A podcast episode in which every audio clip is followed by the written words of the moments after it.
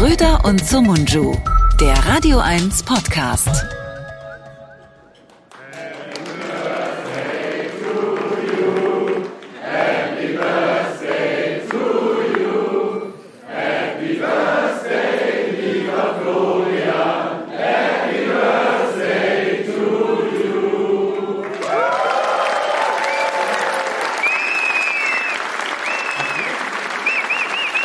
Spontan.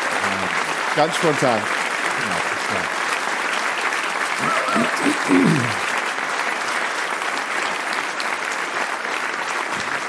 Das ist spontan. Die, also ich habe nichts gemacht.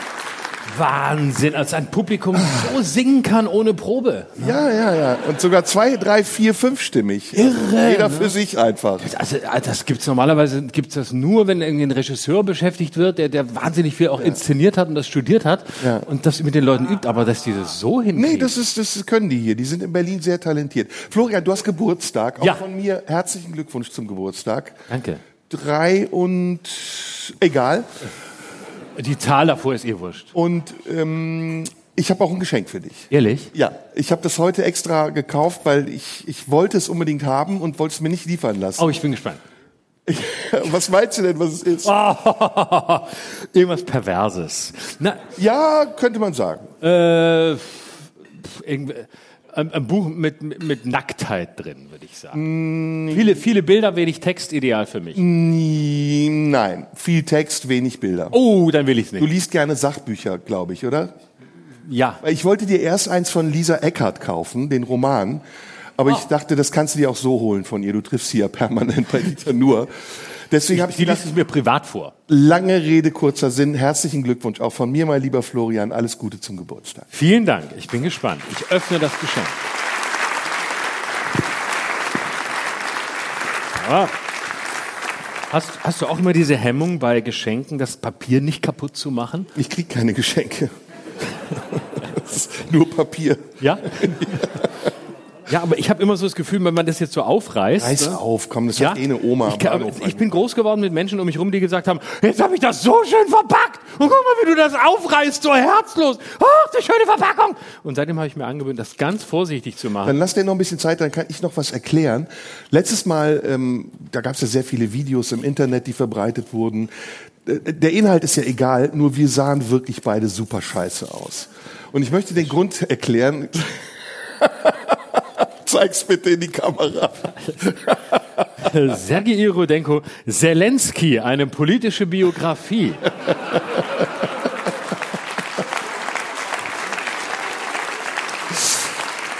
ja, äh, das ist natürlich ein ambivalentes Geschenk, aber so kenne ich dich. Äh, Fanboy. willst du, dass ich Nachhilfe nehme? Nee, ich dachte, das könnte dir nützlich sein. Das ist ja, also wir reden ja oft drüber und vielleicht Ja. weißt du dann auch, worüber du redest. Arschloch. Woffen, Woffen, Woffen. Genau. Jedenfalls, wir sahen scheiße aus letztes Mal. Ich muss das jetzt erklären. Wir sehen nicht von Natur, also ich heute mal wieder von Natur aus scheiße aus, aber er sieht eigentlich viel besser aus als im Bild. Letztes Mal waren es hier gefühlte 55 Grad. Mehr. Also es war wirklich wie in einer Sauna. Und es war einfach nur knallheiß. Ich hatte eine rote Rübe. Alle haben geschrieben, du musst zum Arzt, du hast Bluthochdruck. Du sahst irgendwie kreidebleich aus. Ich hoffe, heute sehen wir ein bisschen besser aus. Heute ist aber auch für euch ein bisschen erträglicher, oder?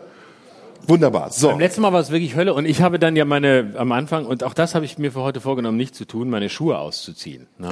Auch ganz gemein. Ganz und gemein. Ich habe Schuhe, ich habe gesagt, ach so heiß, ich will- und wir hatten noch irgendwie die Idee, ich könnte mich im Laufe des Abends komplett ausziehen. und- ja. und dann habe ich mit den Schuhen angefangen, das aber dann nicht weiter äh, gemacht. Und dann hatte ich mich hier so hingesetzt, so äh, entspannt, im zweiten Teil die Füße hochgelegt. Und dann kam der Ukraine-Part. Ne? Und dann habe ich unter den ganzen Videos gelesen, Schröder, das dumme Arschloch, setzt sich hin und ich muss seine hässlichen Füße ertragen. Das war eigentlich das Einzige. Der Inhalt war uninteressant, aber es waren die nackten Füße interessant. Das ist ein bisschen wie früher bei Oma, ähm, wenn man so im Fernsehen auftrat und die ersten Auftritte hatte als junger Künstler, die eigene Familie hat es gesehen und der einzige Kommentar war, aber die Klamotten, Junge, die Klamotten, wie sahst du denn aus? Und ne, genau so. Und du hast, ja, aber worüber habe ich denn gesprochen? Weiß ich nicht mehr, aber wie du ausgesehen hast. ja, ja, es ist bei mir immer noch so. Und ja, Wundert mich. Ja, ich habe echt überlegt, also ich war heute kurz davor, auch einen Anzug anzuziehen, aber ich war gestern äh, noch bei Stern TV und hatte da einen Sakko an und sah sehr anständig aus. Und Ja? als Kontrapunkt heute wollte ich ganz normal sein. Dafür kann ich dann die feineren Dinge sagen und du kannst wieder ganz vulgär sein. Wie immer. Du wolltest ja. Perfekte Tarnung. Ja, ja, absolut. Äh, Und du wolltest heute dich nicht schön machen, aber für Stern TV machst du dich schön. Da bin ich ein bisschen eifersüchtig. Mittlerweile ja, ich habe da immer mit gefremdelt. Ich fremdel sowieso ein bisschen, weil gestern haben wir über das Sommerhaus der Stars gesprochen. Leute, die ich noch nie in meinem Leben gesehen habe. Ach, da wollte ich heute mit dir drüber reden. da als Stars bezeichnet. Ich glaube, mittlerweile reicht es, so Dritter bei irgendeinem anderen Format gewesen zu sein, um dann Star zu werden. Und dann lässt man sich einsperren, äh, beliebigerweise in irgendein Hotel oder Haus oder Keller oder Urwald, um sich zu streiten mit anderen, die genauso asozial sind wie man selbst. Und daraus macht RTL Quote und das sollte ich kommentieren. Und ich dachte so, was kann ich Besseres sagen, als das ist Ausbeutung. Und die waren, glaube ich, ein bisschen sauer. Nee. Doch, Kann ich anders als Radio 1, die ja ein sehr dickes Fell haben, ist RTL da sehr dünn, dünnhäutig. Ja, RTL, RTL ist sehr, sehr humorbefreit. Dummhäutig oder dünnhäutig gesagt, egal. Egal. Klingt stimmt beides. Ja. ja, RTL ist natürlich muss auch ist auch auf Gewinn angewiesen und auf auf Geld. RTL muss das Geld verdienen. Wir beim RBB, wir haben es. Also die Intendantin. Oh Gott, oh Gott, oh Das Gott. ist der Unterschied. Ja. Was ist eigentlich aus unserer Bewerbung geworden? Wir hatten doch dazu aufgerufen, uns vorzuschlagen als Intendanten, als Doppelspitze. Ja, aber wir wollen ja nicht Interimsintendant werden. Es ist jetzt nur eine Interimsintendantin gewählt. Oh, oh, das sind die Russen.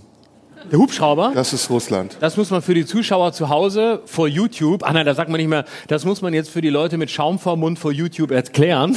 Das ist hier, hier ist gerade ein Hubschrauber zu Der aber so hören. in Zeitlupe fliegt, ne? Ja. so wie ein Apache-Hubschrauber, kurz bevor Bin Laden erschossen wird. Der fliegt wirklich sehr langsam und ich fürchte, Ich glaube, der fliegt auch über, der steht über uns. das ist der Terroranschlag. Oh shit. Nee, Terror? Ja. Ach ja, Russland ist ja Terror, stimmt. Der hat ihn geplant. Ja, immer Putin. Ja, natürlich. Waffen, Oder? Waffen, Waffen. Oder? Man weiß es nicht. so. Ich habe es noch nicht gelesen. Vielleicht war es auch er. Nächstes. Mal weiß ich mehr. Ähm, aber wo waren wir stehen geblieben? Ja, äh, der, der Begriff Star. Dazu wollte ich noch was sagen. Ich finde, ich finde, seit Jahren wird dieser Begriff komplett instrumentalisiert. Also ich, ständig hört man, dass irgendjemand Star ist. Als ich noch beim, beim unseriösen Radio war früher, ich war mal bei einer anderen Radiowelle, ich möchte sie nicht nennen, aber sie SWR. ist, sie ist im Süden und ähm, Der SWR. Und komm. äh, es gab eine Radiowelle, also es gab die drei Buchstaben kamen, glaube ich, vor und eine Zahl, ich glaube drei. Und ähm, da war ich bei diesem Radiosender und da war es so, dass man sagte, wir spielen die die die neue Musik spielen wir gar nicht, weil den, unsere Hörer kennen ja die neue Musik nicht. Das war immer die Ausrede. Klassisches Formatradioargument: Wir spielen es nicht, weil wenn es Neues schaltet unser Hörer weg. aber die haben doch das New Pop Festival. Genau. Jetzt pass auf, das war genau Das der ist aber Trick. Lais Aldin ist das Newste an Pop. Exakt. Und dann hat man gesagt, wir spielen die neuen Hits dann, wenn sie in den Top 20 der deutschen Charts angekommen sind. Und man weiß, wenn du in den Top 20 der deutschen Charts angekommen bist, dann bist du eigentlich schon halb tot, weil bis man hier was anerkennt und in die Charts bringt, dauert es ewig. Und dann hat SWR 3 die Songs gespielt und sie als neue Hits verkauft. Das heißt, das, was eigentlich schon wieder alt war, weil es längst bei jedem Idioten angekommen war, hat man dann den letzten Deppen in Bayersbronn und in, in Hinter äh, als neue Musik verkauft. So hat man das geframed, wie man heute sagt. Und dann hat man, gesagt, das ist jetzt ein Star. Und dann, fünf Jahre nach dem Hit, kam man dann zum New Pop Festival in Baden-Baden. Und New Pop und Baden-Baden sind drei Widersprüche in einem Satz. Wirklich. Ja, das stimmt. Habe ich eigentlich schon mal gesagt, dass ich Baden-Baden hasse? Nee, hast du noch nicht. Nee? Nee, hast du Baden-Baden? Ich hasse Baden-Baden. Warum? Das ist die Warum? schlimmste Stadt, in der ich jemals sein muss. Warum? Das ist doch schön, das römisch-irische Bad. Grauenhaft. Warst du schon mal im römisch-irischen Bad? Ja, natürlich. Da bin ich, Seifenbürstenmassage? das, hatte ich, das Geld hatte ich nicht. Oh, come on, 39 Euro. Das hatte ich damals nicht. 39 Euro, das ist ein Sekundenlohn für Pamela Schlesinger. In diesen Kategorien rechnete ich damals nicht. Nein, ich war da, ich war da zum Arbeiten und es war wirklich, es war Ja fürchterlich. gut, arbeiten in Baden-Baden ist natürlich auch scheiße. Wenn du da Das ist mehr eine als Kurstadt, Ja, das ne- ist ja keine Arbeitsstadt. Wenn du da drei Tage und mehr am Stück bist, das ist die absolute Pest. Und es ist eine, eine, es sind nur Rentner da. Hier ja auch. Viele auf jeden Fall. Ich habe vorhin gerade noch, ich habe vorhin noch im Taxi hierhin einen Bus. Das war jetzt aber Rentner-Shaming, ne? ja, das ist egal. Also warum sind Rentner buh? Also Rentner sind doch nette Leute. Ja, total. Aber außer in Baden-Baden, da sind sie schlimm. Das sind russische Rentner dann auch oft, ne? Gerade wollte ich sagen, in Baden-Baden damals zumindest waren russische Rentner. Heute sind es vielleicht auch ukrainische, man weiß es Man nicht. weiß es nicht. Aber vielleicht treffen jetzt in Baden-Baden junge Ukrainerinnen und Ukrainer, die zu uns geflüchtet sind, auf alte Russen, die dort Rentner sind. Ob das gut geht, das müsste man mal recherchieren. Da könnte man eine große Geschichte drüber machen. Ja. Aber ist keiner da bei SWR 3? Baden-Baden habe ich noch nie gespielt. Wo hast du denn da gespielt? Kurhaus. Ah, okay. Ja. Aber Auftreten da ist nicht schlimm. Ich habe ja da beim SWR, bei SWR 3 gearbeitet. Ich war da zwei Wochen im Monat und du stirbst da. Es sind nur Leute da, die bei, beim SWR in Baden-Baden auf dem Fremersberg arbeiten und man muss sagen, das Funkhaus des SWR ist so weit oben angesiedelt, wie Patricia Schlesinger nie war. Ja, also das ist auf dem Berg und Patricia Schlesinger fühlte sich nur wie auf dem Berg, aber da fährst du wirklich kilometerweit auf den Berg hoch, dann kommt nichts mehr und dann kommt ein riesiges Sendezentrum, in dem der SWR ist. Und dort musste ich moderieren. Da bin ich jeden Morgen dahin gefahren und habe in so einer, so einer kleinen Bude ähm, in der Straße in der Nähe des Funkhauses gewohnt, weil ich ja keinen Führerschein hatte, damit ich da morgens zur Arbeit laufen konnte. Und dann warst du den Tag über in Baden-Baden, saßt in diesen Cafés, es war tot, es war einfach kein Mensch da, nur Mitarbeiter des SWR, die sich untereinander alle fortgepflanzt haben, ähm, weil es sonst niemanden gab. Ansonsten, ich glaube, irgendwie Hubert Burda hatte da noch was, zwei, drei Tennisstars und ansonsten Russen. Und ansonsten niemand da. Du gehst ein, du stirbst. Es, war, es ist wirklich schlimm. Ich habe, es, ich fand es so schlimm. Ich habe diese Stadt und, und es ist so, dass du und dann der Dialekt, wo ich die Leute schwätze alle so, wo ich den ganzen Tag nur Leute, haben Sie heute schon was schon beim Dienst? Haben Sie schon geschafft heute? Und dann sagt sie, ja, ich habe schon gearbeitet. Aha, schaust du aber SWR? Sagt sie, ja, genau. Was machen Sie da? Sind Sie an der Pforte? Nee, ich moderiere da. Ja, das macht jeder Zweite, gell? Ja, stimmt. Ja, So war das. Damals. ich finde dieses Pamela Schlesing, Schlesing, Schleswig-Bashing irgendwie. Manuela Schlesinger, so, oder? Ja, weil es gibt doch auch noch andere Arschlöcher. Also man muss ja nicht immer sie. Also es gibt doch viele andere. Oder? Hast du das Bild von ihr gesehen in der Zeit? Äh, ja, sehr, sehr schön. Sensationell, Sehr oder? Sie schön. hat ein großes Interview in der Zeit gegeben, unsere Mit frühere. einem falschen Filter drauf, oder? Die war so kackbraun im Gesicht. Nee, das war nicht der Punkt. Ja, in, in, sie hat wirklich, sie hat, sie hat dieses, also ein langes Interview im, im Wirtschaftsteil der Zeit. Im Wirtschaftsteil. Ja, aber ist doch klar, warum. Natürlich, damit Ja, die Leute mal lernen, wie man richtig Geld macht. Genau, ja, klar. Also Wirtschaftsteil würde ich hier Feuilleton, nö. Nö. Filter nicht, Politik auch nicht. Ne? Wirtschaft ist gut. Ne? Da sagen Wirtschaftsredakteure geil, ei- weil weil viele Wirtschaftsjournalisten sagen ja bei so einem Beispiel wie Schlesinger geil. Eigentlich geil gemacht. Jetzt ist jetzt raus, aber egal, jetzt von guten Anwälten vertreten wird schon, da machen wir mal ein Interview. Das ist so die Faszination des Bösen, die da durchschlägt bei vielen Journalistinnen und Journalisten der Zeit. Du genderst? Nur wenn ich über die Zeit spreche. Sonst nicht. Aber da ist es mir persönlich wichtig. Und dann, dann gab es dieses Interview und die Schlagzeile, und das war das Geilste, die Schlagzeile war von Patricia, Pamela Schlesinger, wie wir sie nennen, ich habe die Wut der Leute unterschätzt. Und dann sahst du ein großes Bild von ihr, wie sie wirklich Ja, ja, so, gesehen, ja, da ist es so. Und sie sieht wirklich aus wie, meine Mutter hätte gesagt, der Vamp. Das ist ein richtiger Vamp. Ne? So, hätte meine Mutter gesagt. Aber ich, ich habe zuerst das Foto gesehen und habe gedacht, wow, Artemis beschäftigt jetzt auch ältere Frauen. Sehr gut. Ja. Jetzt haben wir zweimal schon justiziable Aussagen gemacht. Also Ja, ich deswegen machen wir's direkt doch. von Arschlöchern gesprochen, du jetzt direkt sogar von einer Prostituierten. Ähm, wir sollten das aufklären, wir sind Satiriker. Absolut, das ist, Nur ah, das ist nebenbei, Satire also wir sind, das ist Satire Ja. und äh, deswegen können wir es auch nochmal wiederholen. Arschloch, Artemis Ja, steht. wir können auch noch mal einen draufsetzen. Es gab ja mal Gerüchte über eine, eine Frau, ähm, die dann, und das, jetzt dürfen wir es wirklich nicht sagen, die hatte gerichtlich untersagt, dass das Gerücht über sie verbreitet wird, dass sie einst im Artemis gearbeitet hat.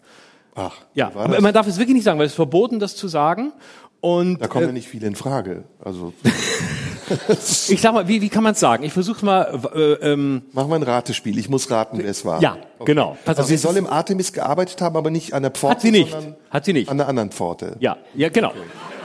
Das Gerücht war also, dass sie an der Pforte im Artemis gearbeitet hat, weil Frauen werden im Artemis grundsätzlich nur in höheren Positionen eingesetzt. Das wissen wir seit Leila, diesem Okay, Sommerhit, ja, ja, ne, wo ja auch die Puffmutter ähm, nicht die Prostitution, sondern so, Gib mal einen Tipp, ich muss raten. Also erstmal eine Frau, das wissen wir schon. Ne? Weißt du wirklich nicht? Also, es war eine, es gab das Gerücht, Showbusiness? es gab das Gerücht um eine prominente Frau. Nee, wenn Du darfst nur Ja und Nein sagen, Okay. ist besser. Showbusiness? Ja, das ist bei ihr die Frage. Wenn wir es nachher auflösen, wird es umso lustiger. Also dann scrollen die Leute zurück und die, die, die Klickzeit wird verlängert, weil die Leute wollen dann nochmal hören, was die Hinweise waren. Äh, also äh, ja, Showbusiness, aber man weiß es nicht. Aber man kennt sie aus dem Fernsehen. Äh, ja, Sie ist Deutsche, ja, ähm, dunkle Haare, nein, blonde Haare. ja, Okay, also sie ist nicht nur aus dem Showbusiness, sondern hat auch eine Querverbindung zur Politik. ja. Ah, okay, blond Politik. Sie ist Mitglied einer Partei. Äh, da bin ich gar nicht sicher, weil sie in dieser, also wenn, dann hat sie in dieser Partei nicht offiziell operiert. Aber Politik. Ja, also, Also sie hat eine Verbindung zur Politik, ist aber nicht in der Politik tätig. klassisches politisches Umfeld. Sehr, Äh, sehr, Journalistin. nein.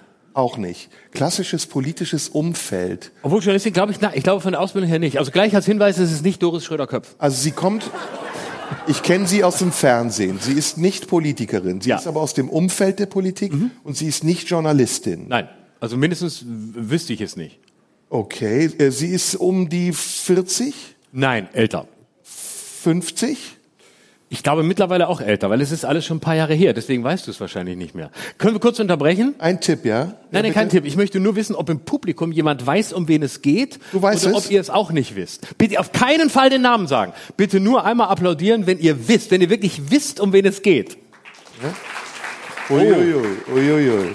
Okay, Und für die Leute, die es nachher sehen, schreibt es bitte in die Kommentare. genau. An, an dieser Stelle, hier Ja. unten, da in die Kommentare. Und wenn ihr uns abonniert, hier oben klicken. Muss man heutzutage machen. Und lasst uns bitte ein Like da. Klickt hier oben, lasst uns da, klickt hier oben und dann, äh, ja, gleich kommt mein nächstes Video, gleich. Genau. Also, Frau um die 50, nicht Journalistin, älter. hat Nein. was mit Pol Sie ist bekannt geworden, weil sie mit einem Politiker etwas zu tun hat. Ja, Aha, sie war also die Frau eines ja Politikers. exakt eines Politikers und später nicht okay. mehr Es Politiker. war aber nicht Doris Schröder-Köpf. Nein. Okay, welche Frau eines Politikers könnte im Artemis arbeiten? Gearbeitet haben, bitte. Ähm, war der Politiker ein SPD-Politiker? Nein, CDU? Auch nicht. doch. Es war ein CDU-Politiker. Ja. Ein Minister? Ganz kurz zwischen. Ah, ich weiß, wer es war. Was? Ich weiß, wer es war. Ich Ganz hab's. kurz zwischendurch, Der das war Gerücht Bundespräsident. stimmt nicht. Das Gerücht stimmt nicht, über das wir hier sprechen. Es ist nachgewiesen, dass es nicht stimmt und man darf es auch nicht mehr sagen, Okay, es dass war- es auch nur ein Gerücht war. Geschweige denn darf man den Namen sagen. Aber wir wissen, es ist die Frau oder war vielleicht auch die Frau. Von Karl Carstens. Bitte? Von Karl Carstens. Fast, ja, ja, ja. Margot Carstens, die Ja, Frau des. Bundespräsidenten. Genau, da war's, Okay, wir genau. wissen, wer es war. Wir dürfen es aber nicht sagen, Wir dürfen es nicht sagen. Man könnte darauf kommen. Man könnte auch, sollen wir noch einen Hinweis geben? Nö, Nicht auf sie, auf ihn. Ja, aber die Leute können ja auch im Artemis anrufen. Aber Und zwar in dem Dialekt, den du eben nachgemacht hast. Hallo, ich hätte gerne Frau. Und zwar, Die Selle, Ex vom man, Bundespräsidenten. genau, Selle, wo man mit dem Bundespräsident was gehabt hätte. Der schau, Bumspräsident wäre auch besser dann. Bums. Bum, Bum, Bumspräsident. wie gesagt, es ist justiziabel, den Namen zu nennen. Wir können es leider nicht tun. Nein, wir sagen es jetzt auch nicht. Ja. Aber Was wäre denn wir, noch könnten alles wir könnten noch Hinweise geben. Das, äh, ja, nee, jetzt ist deutlich Hast du eigentlich äh, am Freitag die Sendung ähm, moderiert eigentlich Bettina Böttinger noch den Kölner Treff? Ja, guter Hinweis, guter Hinweis. Ich bin gar nicht sicher. Es hätte ja auch die Frau von Alice Weidel sein können, ne? Uh, ja, das wäre schwierig. Aber die ist Sri Lankanerin. Nee. Kann nicht blond sein. ich Doch mag, könnte aber, sie auch. ich mag den Kölner Treff lieber, wenn Bettina Böttinger moderiert, weil darüber wollte ich ja eigentlich mit dir reden. Bettina Böttinger, ist das nicht auch justiziabel? Allein den Namen zu sagen. Nein, nur wenn man irgendeinen Witz mit Klobrille macht. Ah, weil ich habe auch immer ganz schlechte Gedanken, wenn ich Bettina Böttinger nur ausspreche. Ja? Ich ja ich schäme mich dann stellvertretend für die Gedanken präventiv. Also ich habe vorauseilender Gehorsam für das, was ich denke, wenn ich nur den Namen höre. Ah, okay. Ganz mies. ah, verstehe. Ganz viel sexistisches Zeug dabei. Ich würde gerne für die YouTube-Zuschauer, die es immer noch nicht verstanden haben, um wen es geht, noch einen Hinweis geben. Mach. Und zwar, ich mache eine Geste. Was gibt's denn da Wir sind doch sonst? nicht bei mir zu Hause. Ja, aber was ist, welche Geste denn sonst? Worüber reden wir denn? Über das Artemis. Du hast angefangen. Ich hab, wollte doch nicht so eine Geste. bei Robert Skopin, dass eben wieder ich wär's gewesen. Du fängst mit diesem schmutzigen Zeug an. Du, Du machst hast doch Artemis gesagt. Du kannst doch die Fresse nicht halten und machst den Elfmeter am Ende rein. Ich habe nur so gemacht. Ja, natürlich. Das ist doch ein Ausdruck des Zweifels. Was machen jetzt? I don't know. Was What jetzt- do you mean? I don't know. Can you tell me where the Bundeskanzleramt is? Also im Du RBB, Bier. im RBB kennt, kennt man das nur als das Geld muss raus, das Geld muss raus, das Geld muss raus. Öffentlich-rechtliche Ejakulation. Ja. So, schnell weiter. Du wolltest Richtig. noch einen Tipp geben. Ja. Hast, ist das der Tipp? Ja. Okay, gut, guter Ja. Tipp. Ein letzten gebe ich noch. Ja. So, komm, lass uns anfangen. Man Das weiß noch nicht, ist es der oder war es die Jürgen Trittin-Parodie? Stimmt, die sind aber auch aus demselben Bundesland. Letzter Tipp. Ja. Okay. Hast du mitgetrauert um den Tod der Queen? Nein, Warum? Wegen Kolonialgeschichte? wegen Corona und Krieg. Okay, du warst einfach bedient, du hast keinen Bock mehr zu trauern. Ich kann das nicht mehr. Äh, Wirklich nicht, warst nicht traurig? Warst du nicht auch einer von denen, die gesagt haben, ein, Stück Geschichte geht zu Ende oder so, so? Nein, soll ich dir ehrlich sagen? Ja, ich will ehrlich. Nein, ich kann da sein. nicht trauern. Ich bin, ich bin, ich bin die, ich kann diese Ferntrauerei auch nicht ausstehen. Ferntrauerei, schönes Wort. Ich hasse das. Das Wort oder die Ferntrauerei? Das Wort ist jetzt toll, weil das von Ich mir finde es schön, ich finde es sehr schön. Ich Also äh, Anteilnahme für jemanden, den man gar nicht kennt. Ja. Ich lasse jedem seine Trauer, meine sehr verehrten Damen und Herren. So formuliere ich es in meinem neuen Format bei Bibel TV. Aber Das gucke ich übrigens sehr gerne. ja, Ja, ich, als, auch. ich als Moslem, ich fühle mich da immer, als hätte ich mich eingeschlichen in die Kirche. Das ist total geil. Hier und dann immer so vorm Fernseher. Über Ich Wölki müssen wir, apropos, müssen wir auch noch reden. Ich gucke im Wechsel immer Bibel TV und Astro TV. Bei den ersten fragen Sie ist sich, eigentlich ziemlich verwandt, oder? ja natürlich, bei den, ersten, bei den ersten fragen Sie sich, was wird kommen, bei den zweiten fragen Sie sich, was darf kommen. Ne? Und wer darf kommen? Das ist Astro TV. Ist das eigentlich bei Was bin ich früher? Machen Sie eine typische Handbewegung. Wäre das durchgegangen für eine Frau, die im Artemis arbeitet? ja, absolut. Wenn sie vorher gestolpert wäre. Den habe ich nicht verstanden. Mit ihrem Mann. Ach, das war wieder ein Hinweis. Ja, ja. Also es ist aber lang genug her, so, so lange gucken die Juristen nicht. Bald Ja, können wir noch einen Hinweis geben. Ferntrauer, ich weiß, was du meinst. Ähm, ich war jetzt auch nicht traurig, aber ich war erstaunt, wie emotional beide, es gab jetzt wieder sofort zwei Lager, wie heutzutage üblich, würde ich übrigens sehr, sehr gerne mit dir in der zweiten Hälfte drüber sprechen. Auch wenn es redundant ist, haben wir schon oft drüber gesprochen, aber die Spaltung wird ja immer schlimmer. Wir haben noch vor einem halben Jahr gesagt, es ist schon total schlimm, gibt nur noch schwarz und weiß, aber mittlerweile gibt's ja doch nicht mal Farben. Es, ist, es, geht sofort los. Ga, ga, ja, ja. Und, und auch bei Zum Beispiel, wenn man solche Gesten macht, Ja, die auf Beispiel. Pamela Schlesinger hindeuten. auf Pamela Schlesinger, äh, auf Pamela, nicht Patricia. Gut, dann ist wieder was anderes. Ja. Aber ich war dann auch erstaunt, dass selbst bei so einem Thema, wo man sagt, ey, halt doch jetzt mal einen Ball flach, ist eine 96-jährige Frau gestorben. Also ich bin grundsätzlich nicht so ferntraurig, aber wenn ein Mensch stirbt, selbst wenn er Osama bin Laden heißt, dann besitze ich die Pietät, das nicht negativ zu kommentieren. Ich finde es einfach billig, dann irgendwie so draufzuhauen. Und es ist echt egal, was er vorher ist. Ich sag's jetzt mal ganz schlimm. Selbst bei Adolf Hitler hätte ich mich nicht gefreut. Also wenn ein Mensch stirbt, stirbt ein Mensch. Und das hat für sich eine Tragik. Und ob ich politisch oder sonst was eine Meinung dazu habe und vielleicht ganz viele Jahre später diese Meinung irgendwo äußere, das ist was anderes. Aber das zu benutzen und sich draufzusetzen, um dann eine Kampagne zu starten, die eigentlich nichts mit einem selbst zu tun hat, das haben ja wirklich auch viele gemacht, die nicht unmittelbar mit der Kolonialgeschichte in Berührung stehen, das finde ich dann ein bisschen zu heftig. Also wie, wie ist das bei dir? Ich hab- Gibt's sowas wie Pietät überhaupt heute? Ja, glaube ich schon. Also mich hat das, also ich, wie gesagt, ich respektiere das ernsthaft, wenn, wenn man jetzt zur Queen so ein emotionales Verhältnis hatte, dass man, dass man dann in, in, nicht nur in Staatstrauer, sondern auch in persönliche Trauer verfällt. Das darf auch gerne jeder tun und das bleibt ihm auch überlassen.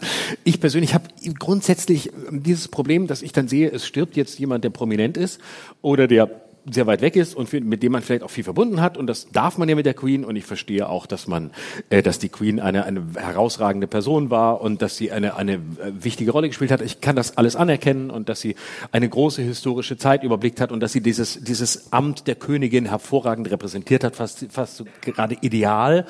Alles respektiere ich.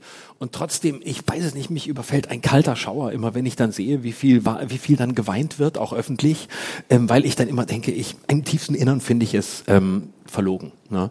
Das sehe ich auch so. Ich, ich, soll ich es ehrlich sagen? Ja, bitte. Sentimentalität, die mich ankotzt. Ja, weil ich immer das Gefühl habe, es spaltet sich auf in Sentimentalisten, die völlig empathiefrei sind, aber auf Befehl weinen, sobald irgendeiner stirbt, den sie heilig gesprochen haben. Deswegen habe ich ja auch gesagt, dass ich die öffentliche Anteilnahme genauso verlogen finde wie das öffentliche ähm, Anklagen. Also ich Ja. finde, es ist in so einem Moment einfach nicht der Zeitpunkt, sich zu äußern, sondern wenn ich mit dieser Person nichts zu tun habe, halte ich die Schnauze. Ja, finde ich auch. Und ich, man, man, ich finde auch diese, diesen Begriff Mitgefühl zum Beispiel, ne, der, der, der trifft ja einen sehr engen Raum. Also ich kann nicht Mitgefühl haben mit äh, jemandem, der in der Ferne stirbt. Ich kann das tragisch finden, ich kann das schrecklich finden, wenn ein Terroranschlag passiert oder wenn die Queen gestorben ist, weil sie mir viel bedeutet. Dann kann ich das, dann kann ich auch sagen, ach wie schade, dass sie weg ist und was habe ich eigentlich mit ihr verbunden. Aber diese, aber ich kann Mitgefühl und und wirklich trauern kann ich ja nur im allerengsten Kreis. Da kann ich Mitgefühl haben und alles andere ist in einer Außenwelt, in der ich auch Gefühle haben kann. Aber dann die, diese Instrumentalisierung des Mitgefühls, so also ein hochwertvoller Begriff, den ich an einem Platz haben möchte, wo er hingehört, aber nicht alles ist mit Mitgefühl und äh, dann wird Mitgefühl aber verwechselt mit mit mit mit so einer mit so einer übergriffigen ach ist das schrecklich und ach was da passiert und ich kann gar nicht mehr schlafen äh, doch kannst du also ähm, und meistens sind es die empathielosesten Schweine die dann heulen wenn irgendein Prominenter gestorben ist das ist meine Wahrnehmung und das das finde ich ist jetzt konträr zum Zeitgeist aber genau deshalb sitzen wir hier. Nee, nee, ähm, ich finde das überhaupt nicht konträr. Ich glaube, dass das viele auch so empfinden. Aber lass uns doch mal versuchen zu ergründen, woher das kommt. Ich habe da eine Theorie. Ich glaube, dass dieses kollektive Erleben, was wir ja gerade sehr wahrnehmen, dass das sehr viel mit äh, der Vereinsamung auch zu tun hat, dass das eine Gegenreaktion ist auf die Vereinsamung, die wir erleben, die dadurch entsteht, dass wir uns immer mehr in virtuellen Räumen begegnen. Und ähm, wenn man sich das vorstellt, wie das gewesen wäre vor 50 Jahren, als es das Internet noch nicht gab, ich glaube, da hätte es auch diese Welle nicht gegeben. Da hätte jeder für sich entschieden, ob er das traurig findet oder nicht. Und heute, wo man sehr schnell connected ist, bringt das sofort so eine Wellenbewegung von Reaktion mit sich. Und das spornt dann wiederum andere Leute an, weil es in irgendeiner Form vielleicht ihrem Image entgegenkommt oder sie so tun wollen, als ob, oder weil sie auch vielleicht wirklich in der öffentlichen Trauer irgendetwas empfinden. Aber ich finde es sehr künstlich, weil es eben tatsächlich keine Berührung zu mir hat. Obwohl ich natürlich verstehen kann, und deswegen sage ich, ich würde die Schnauze halten, dass es traurig ist. Also für die Angehörigen ist das genauso traurig, wie wenn die Oma von XYZ stirbt. Genau. Aber da interessiert es mich nicht, weil ich die Oma nicht kenne und nicht so süße Kleider trägt und eine Krone auf dem Kopf hat. Während das dann zu so einer sym symbolischen Sache wird, auch okay. Also ich finde es auch okay, symbolisch zu trauern und vielleicht dieses Gefühl nachempfinden zu können. Aber dann nicht in der Öffentlichkeit, weil da ist für mich ein Punkt, den ich nicht verstehe. Ich verstehe den Mehrwert nicht des Verbündens in dem Moment, wo man eigentlich etwas für sich empfinden kann, ohne es mitteilen zu müssen. Aber was ist diese, also diese große Trauer jetzt bei der Queen auf, auf einer, ähm, auf, auf so einer, auf, vielleicht auf einer, einer allgemeineren Ebene. Ich meine, das ist eine, eine Frau, die ein, man sagt, biblisches Alter erreicht hat, 96 Jahre. Und das ist natürlich auch eine, eine Person, die viele, viele Generationen geprägt hat und die tatsächlich äh, vielleicht auch eine der letzten äh, Figuren weltweit ist, die äh, eine, eine historische Spanne überblickt, auch als Beobachterin überblickt, miterlebt hat, ähm, was es ja immer, was es immer seltener gibt. Ne? Also auf der einen Seite werden wir zwar immer älter und es gibt eine immer mehr ältere Menschen, aber Orientierungspunkte von Menschen, die noch wirklich biologische Verbindungen zu anderen Zeitaltern hatten, fallen weg. Und ich glaube, dass es eine, eine Sehnsucht nach fast nach einer Überzeitlichkeit ist, nach einer Person, die ähm, auf der einen Seite sehr besonnen agiert, also das, was wir uns so häufig wünschen, die sich eben nicht gemein macht mit der aktuellen allgemeinen Dynamik, der virtuellen Dynamik, der Empörungsdynamik, sondern die auch äh, in einem Raum schwebt, über der, der über den Dingen ist, ne, der über de, dem Realen ist, über dem Klein-Klein, über der politischen Wirklichkeit, auch über der Wirklichkeit der Menschen. Damit wird sie zum einen ein, ein Idealbild, das man, das man idealisieren kann, aber zugleich wird sie ein wichtiger Orientierungspunkt ähm, als jemand, dem man scheinbar, egal wie fern er ist, vertrauen kann. Und ähm, egal, ob dieses Vertrauen real ist oder nicht, oder ob es an Platz ist oder nicht, glaube ich, dass das ein, ein ganz entscheidendes Moment für diese, für diese Verehrung darstellt, dass ähm, diese Figur, die in einem Raum agiert, die, der nicht korrumpiert ist oder nicht korrumpiert zu sein scheint, auch aufgrund ihres Handelns, ähm, einer ist, äh, den wir uns wünschen. Gerade in, in einer Zeit, in der man sehr stark das Gefühl hat, es wird aus bestimmten Interessen heraus agiert oder gesprochen oder es werden Menschen auf der anderen Seite in Schubladen verbannt. Und plötzlich ist da jemand, der fast schon in einem in einem transzendentalen Raum äh, agiert und der auch Projektionsfläche für alle Fantasien äh, ist, die wir haben an einen idealen Menschen oder einen idealen Staatenlenker oder jemanden, der über ähm, all denen steht, die im Klein-Klein immer mehr enttäuschen. Und in Großbritannien weiß man, spätestens seit Boris Johnson, was es heißt, im Klein-Klein enttäuscht zu werden. Mhm. Mhm. Ja, ich glaube, es sind mehrere Dinge, die da zusammenkommen und es gibt ja jetzt diese eine Seite, die wir beschreiben, wo wir uns einig sind. Und es gibt auch die andere Seite, wo ich denke, dass wir uns auch einig sein können, nämlich das nicht nur zum Anlass zu nehmen für eine übertriebene oder verlogene Anteilnahme, sondern es auch zum Anlass zu nehmen, um darauf eine Debatte zu eröffnen, die eigentlich schon viel länger geführt wird und viel heftiger geführt werden kann, wenn man ihr auf den Grund geht. Und das ist etwas, was ich sehr kontraproduktiv finde, weil es dem eigentlichen Anliegen derer, die diese Debatte führen wollen, schadet, weil es diese Debatte oberflächlich macht und auch viel zu vergänglich. Und wenn wir jetzt das genauer thematisieren, es geht um Kolonialismus, es geht um den Commonwealth, es geht um den Imperialismus, der vom britischen Königreich seit Jahrzehnten, seit Jahrhunderten ausgeht. Und natürlich ist das in dieser Symbolfigur äh, kann man das festmachen an ihr und sagen, ich trauere nicht um diese Frau, weil sie hat sehr viel auf dem Gewissen, also kriegt sie es von mir zurück, indem ich das jetzt ignoriere oder über die Grenze gehe und mich ihr gegenüber pietätlos verhalte. Da bin ich sehr christlich, obwohl ich kein Christ bin. Ich vergelte nicht Gleiches mit Gleichem. Und ich gehe lieber mit gutem Beispiel voran und zeige den Menschen, die ich anklage, dass ich es besser machen kann, als dass ich es ihnen nacheifere.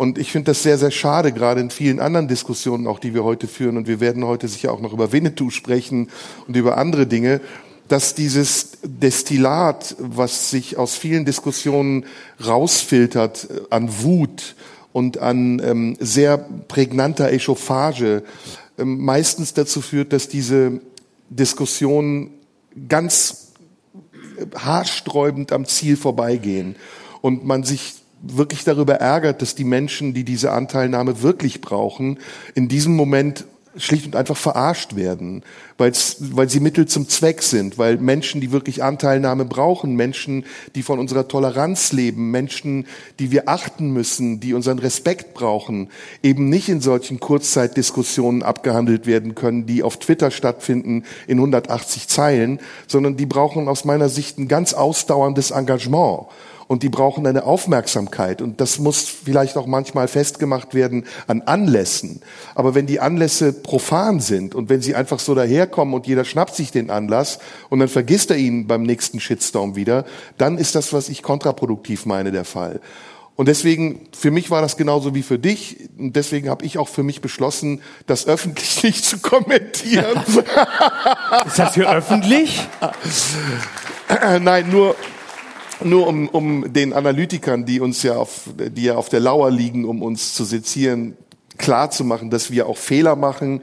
Und das war jetzt vielleicht ein Fehler, viel zu lange darüber zu sprechen, aber eigentlich meine ich ja damit den Mechanismus und nicht diese Geschichte um Queen oder King oder was auch immer. Und letztes Ding, was ich auch festgestellt habe, oder zwei Dinge, die ich noch festgestellt habe, die auch mitschwingen, ist zum einen diese Sehnsucht nach Tradition, die ja bei Menschen offensichtlich sehr viel bewirkt. Also wenn man diese, Zeremonie sieht, wie ähm, King Charles äh, gekrönt wird, wie alles so ganz fein nach Prozedere abläuft ähm, und und dann sich vorstellt, okay, was fasziniert die Menschen daran, dann gibt es eigentlich nur eine Antwort. Sie, das, der Rückgriff auf das Traditionelle, der Rückgriff auf das Festgelegte, das, das Berechenbare und wie so eine Art, wie so eine Art Koordinatensystem, in dem man sich sicherer fühlt, wenn man weiß, was passiert. Und das Letzte, was ich sagen wollte, ist die Sehnsucht nach Autorität. Also, dass man, dass man etwas will, was übergeordnet ist, was am Ende sagt, so bis hierhin und nicht weiter, ich bestimme das jetzt. Und wenn alles schief geht, dann seid ihr in meinen Händen sicher aufgehoben. Und das ist auch wieder ein Kontrapunkt, der sehr verwundert, weil wir ja in einer sehr freien, freizügigen, libertären Gesellschaft leben, die immer mehr auch die Grenzen sprengen will und die keine Autorität anerkennen möchte und die auch alles Konservative verteufelt, gerade wenn es um Fragen geht wie Sprachgebrauch, äh, Geschlechtergerechtigkeit, was ja wunderbar ist und eine Entwicklung ist auch unserer Zeit. Aber auf der anderen Seite dann wieder die Gegenbewegung existiert, sich nach immer enger werdenden Strukturen zu sehen. Und am Ende Ende dieser engsten Struktur steht eben Monarchie, ein König, ein, ein übergeordnetes Wesen, was ohne dass es irgendeinen Grund dazu gäbe, besser sein soll als ich. Ja, per Geburt. Warum bin ich nicht der König? Also, ich wäre ein besserer König. Und, und das, das ist. war qua Geburt und qua Geburt. Und das sind diese vielen Aspekte. Ich weiß nicht, ob wir es schaffen in der Zeit, die wir haben, aber ich sehe es als eine kleine Aufgabe für uns an, die man vielleicht so ein bisschen ordnen kann, um dieses Chaos zu verstehen. Ich verstehe wirklich ganz viel nicht mehr. Also gerade in diesen kleinen Dingen wie, da stirbt die Queen und dann gibt's einen Shitstorm und hin und her, da denkt man so, ey, was ist eigentlich, was geht hier eigentlich gerade schief? Und es ist nicht nur in diesem Fall so, es ist in ganz, ganz vielen anderen Fällen auch so. Na, die Queen war natürlich die ideale Autorität, weil sie eine Autorität war, die gefahrlos war, ne, weil sie als als Königin äh, das das äh, eine eine Form der der Repräsentation hatte, die eben außerhalb des Rahmens war, wo man, wo man die politischen Entscheidungen treffen muss und trotzdem, trotzdem eine Einflussgröße dargestellt hat. Und das, das ist ja die Autorität, nach der, nach der sich viele ja auch sehnen. Es geht ja nicht nur um eine Autorität, die im autoritären Sinne agiert, sondern um eine Autorität, der man sich anvertrauen kann, der man sich einverleiben kann, die eben im, im richtigen Moment in der Lage ist, vielleicht auch den richtigen Gedanken zu haben oder zumindest richtig zu agieren. Und das muss man ja sagen, das hatte sie. Also sie hatte ja schon einen ungeheuren Instinkt äh, zu, äh, zu, zu agieren. Also als Lady Diana starb, hat sie zwar fünf Tage geschwiegen, wo die Stimmung schon wieder kippte und man dachte, wie kalt ist sie denn, dass sie sich einfach nicht äußert und nichts sagt. Aber nach fünf Tagen schaffte sie es, eine hochempathische Rede zu halten, mit der sie das gesamte Land im Sturm wieder für sich erobert hat. Und äh, das sind ja genau äh, die, das beschreibt eigentlich sehr schön die Dynamiken, die vielleicht heute häufig fehlen, nämlich dass jemand auch das Talent hat, eben nicht die Trauer nach 30 Sekunden auf den Markt zu tragen und sagen, Lady Diana ist gestorben, sondern zu sagen, äh, ich bin die Queen, aber ich sage bewusst erstmal nichts. Ich muss mich vielleicht zu diesem furchtbaren Ereignis selbst erstmal ordnen, eben weil ich eine Nähe habe und wirklich trauere höre. Und nach fünf Tagen bin ich dann aber in der Lage, mich zu äußern um dann aber auch Sätze zu sagen, die wirklich verfangen. Und zwar in einer Art und Weise verfangen, wie sie eben heute es selten tun, wenn man allzu schnell meint, etwas meinen zu müssen oder sagen zu müssen, nur um auch einen Beitrag zu leisten. Und insofern war sie vielleicht auch ein ähm, nicht absichtlich, aber trotzdem gesetzter Kontrapunkt gegen die aktuelle Debattenkultur. Und das darf man als, äh, das darf man nicht unterschätzen. Also das Talent auch im richtigen Moment nichts zu sagen, zu schweigen, nicht schnell zu sagen, ich gehe jetzt hinter hinterher, jetzt muss, es muss was kommen. Ähm, äh, oh, es ist was passiert, Lady Diana ist tragisch gestorben, bis in einer Stunde muss das Statement da sein, da sein, was sagen Sie denn? Und wir wissen ja, was dabei rauskommt, wenn Leute ganz schnell etwas sagen, ähm, nur weil sie irgendwas sagen sollen. Das erlebst du in jeder zweiten Woche und meistens kommt irgendein Bullshit raus, der vier Tage später spätestens wieder zum dritten Mal relativiert wurde, weil es auch so nicht gemeint war, wie es der 28. Idiot bei Twitter verstanden haben will. Und dann wünscht man sich eben eine Queen. Und dann sagt man, ja, dann doch lieber jemanden, der all das aushalten kann und der sich aus all dem raushalten kann und im richtigen Moment agiert. Und deshalb frage ich mich umgekehrt, sind wir nicht eigentlich reif für die Monarchie? Also wenn ich mir das angucke, dann, wenn ich zusammennehme, die, un, die, der Wahnsinn, der um die Christian Lindner Hochzeit betrieben wurde, auf der einen Seite, das waren ja Harry und Meghan von Deutschland, für ganz Arme, natürlich wie immer, wenn es aus Deutschland kommt wo aber man kollektiv am Boden lag. Ansonsten ist es der grauenhafte FDP-Finanzminister. Ja, das ist ja das Allerschlimmste. Und was macht er? Und was macht er mit Hartz IV, das Schwein? Aber oh, er heiratet. Oh, guck mal das Pärchen. Sind sie nicht süß? Hat sie nicht ein süßes Kleidchen? Guck mal, wie toll. Oh, und sie küssen sich. Was machen sie? Wir wussten ja wirklich permanent, was auf Sylt passiert ist. Die ganze Zeit. Ich wollte es alles nicht mehr wissen, was auf Sylt passiert ist. Es war Livestream aus Sylt. Jetzt laufen sie gerade raus, jetzt laufen sie ins Restaurant und jetzt sind sie gerade, glaube ich, aufgestanden. Aber Chrissy hat nur eine Unterhose an und er, er kann noch nicht zum Frühstück gehen. Ja?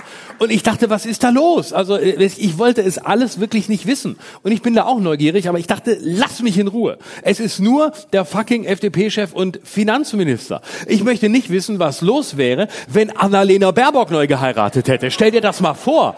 Oder Robert Habeck. Ne?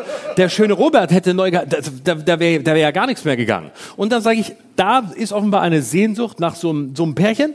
Und dann sehen wir jetzt die Trauer bei der Queen. Und da frage ich dich, ist, ist, ist nicht vielleicht Monarchie doch die Lösung? Also frage ich dich ernsthaft. Also müssen wir uns das noch antun oder müssen wir nicht einfach einfach dafür sorgen, dass, dass wir so eine Monarchie einführen. Mit so einer Queen und dann sorgen wir auch, guck jetzt, Prinz Charles wird sowieso nicht, äh, ich muss, ich denke immer an Prinz Pi, wenn ich Prinz Charles höre. Ich weiß nicht warum. Da sieht man schon, dass ich ihn nicht ernst nehmen kann. Und da frage ich dich, jetzt eine coole Monarchie in Deutschland ähm, mit so einem leicht aristokratischen Anschlag, äh, Einschlag, oh Anschlag, Einschlag, egal, das gleiche und dann Ruhe mit den ganzen Debatten. Das würde auch die Debattenkultur entspannen. Also das, was du willst. Ne? Also die, nicht dieses Aufgeregte und dieses, jeder muss permanent mitmachen. In der Monarchie kämen wir da schneller hin. Und wenn du nicht der König wärst, wer könnte es dann sein? Robert Skopin, der Chef von Radio 1. Fällt mir jetzt keine andere ein. Ist ja ein anderes Thema. Also die Frage, ob wir eine Monarchie bräuchten, würde ich jetzt mal beantworten, klar mit Nein. Nein, ich habe natürlich übertrieben, aber man Ach, echt? spürt... Also ich dachte, das wäre ernst. Hä? Hast du nicht gemerkt? Nee. Nee? Also ich habe gedacht, du konzipierst gerade ein neues Programm. Und es war schön, dir dabei zuzugucken. Vielleicht habe ich das ja getan, aber es ist mir wirklich spontan so eingefallen. Ich hatte jetzt gerade, während du gesprochen hast, den Gedanken, ob wir da nicht hin gute, müssen. Also ich finde, es waren auch gute Pointen drin. Die solltest du auf jeden Fall behalten. Also ich fand das mit ähm, äh, Baerbock super. Ja? Also wenn Baerbock heiraten würde. Die ist doch verheiratet, oder? Ja, wir könnten ja doch mal neu heiraten. Ach so, okay, also pompös auch so. Ja, ja, man darf ja, man darf ja mehrfach heiraten, wenn man sich vorher scheiden lässt. Das ist in Deutschland so, das weißt du vielleicht nicht. Man darf bei uns auch mehrfach heiraten, Aber ohne gleichzeitig. sich, ohne sich scheiden zu Das lassen. ist der Punkt.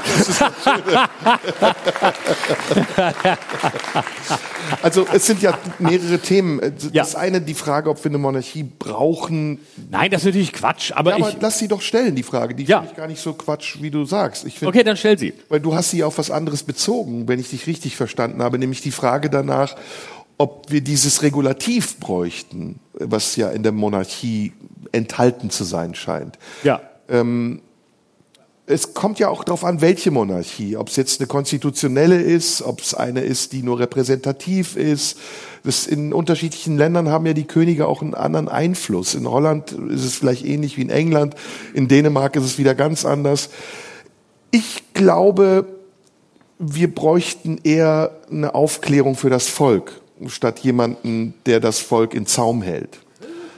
Und daran scheitert es im Augenblick. Also wir haben, das haben wir sicher auch schon gesagt, wir haben, wir haben so viele Mechanismen mittlerweile, die uns in die Lage versetzen, zu tun und zu lassen, was wir wollen und auch anzutun, was wir wollen, dass die Frage immer klarer wird, wie können wir das in, einen, in eine Ordnung bringen, die wieder die Grundelemente unseres Zusammenseins stärkt. Also Respekt, Verständnis, äh, Geduld mit anderen zu haben und nicht in jede Debatte hineinzustolpern und sich zu transportieren über das, was man sagt und nicht über das, was man dazu denken könnte. Und das ist, finde ich, sehr tragisch, weil wir gerade jetzt in der Zeit leben, in der das Denken viel wichtiger wäre als das Sagen. Und weil die Zeit, die wir bräuchten, um zu denken, eine sehr konstruktive und produktive und fruchtbare Zeit sein könnte, während die Zeit, die wir damit verschwenden, Dinge zu sagen, unglaublich oft auch vertane Zeit ist, weil wir ganz oft redundant werden, uns wiederholen oder Floskeln sprechen, Dinge, die schon gesagt wurden, wir sagen sie nur, weil wir sie in dem Moment sagen wollen für andere oder uns in anderen erleben wollen, während wir es sagen.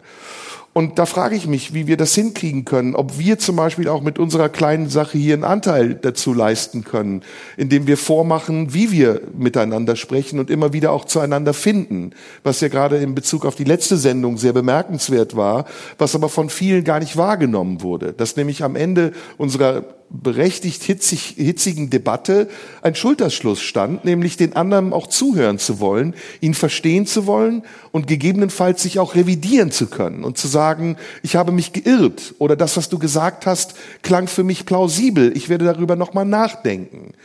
Und all das findet nicht statt und ich frage mich, warum findet es nicht statt? Und ich forsche und ich forsche und ich bin selber in Zeitverzug, weil es mich so überwältigt in dem Moment, in dem es passiert, dass ich kaum Möglichkeit habe anzuhalten und zu sagen, hey, mach mal halblang, weil schon das nächste kommt und mich überrennt und meine Aufmerksamkeit fordert.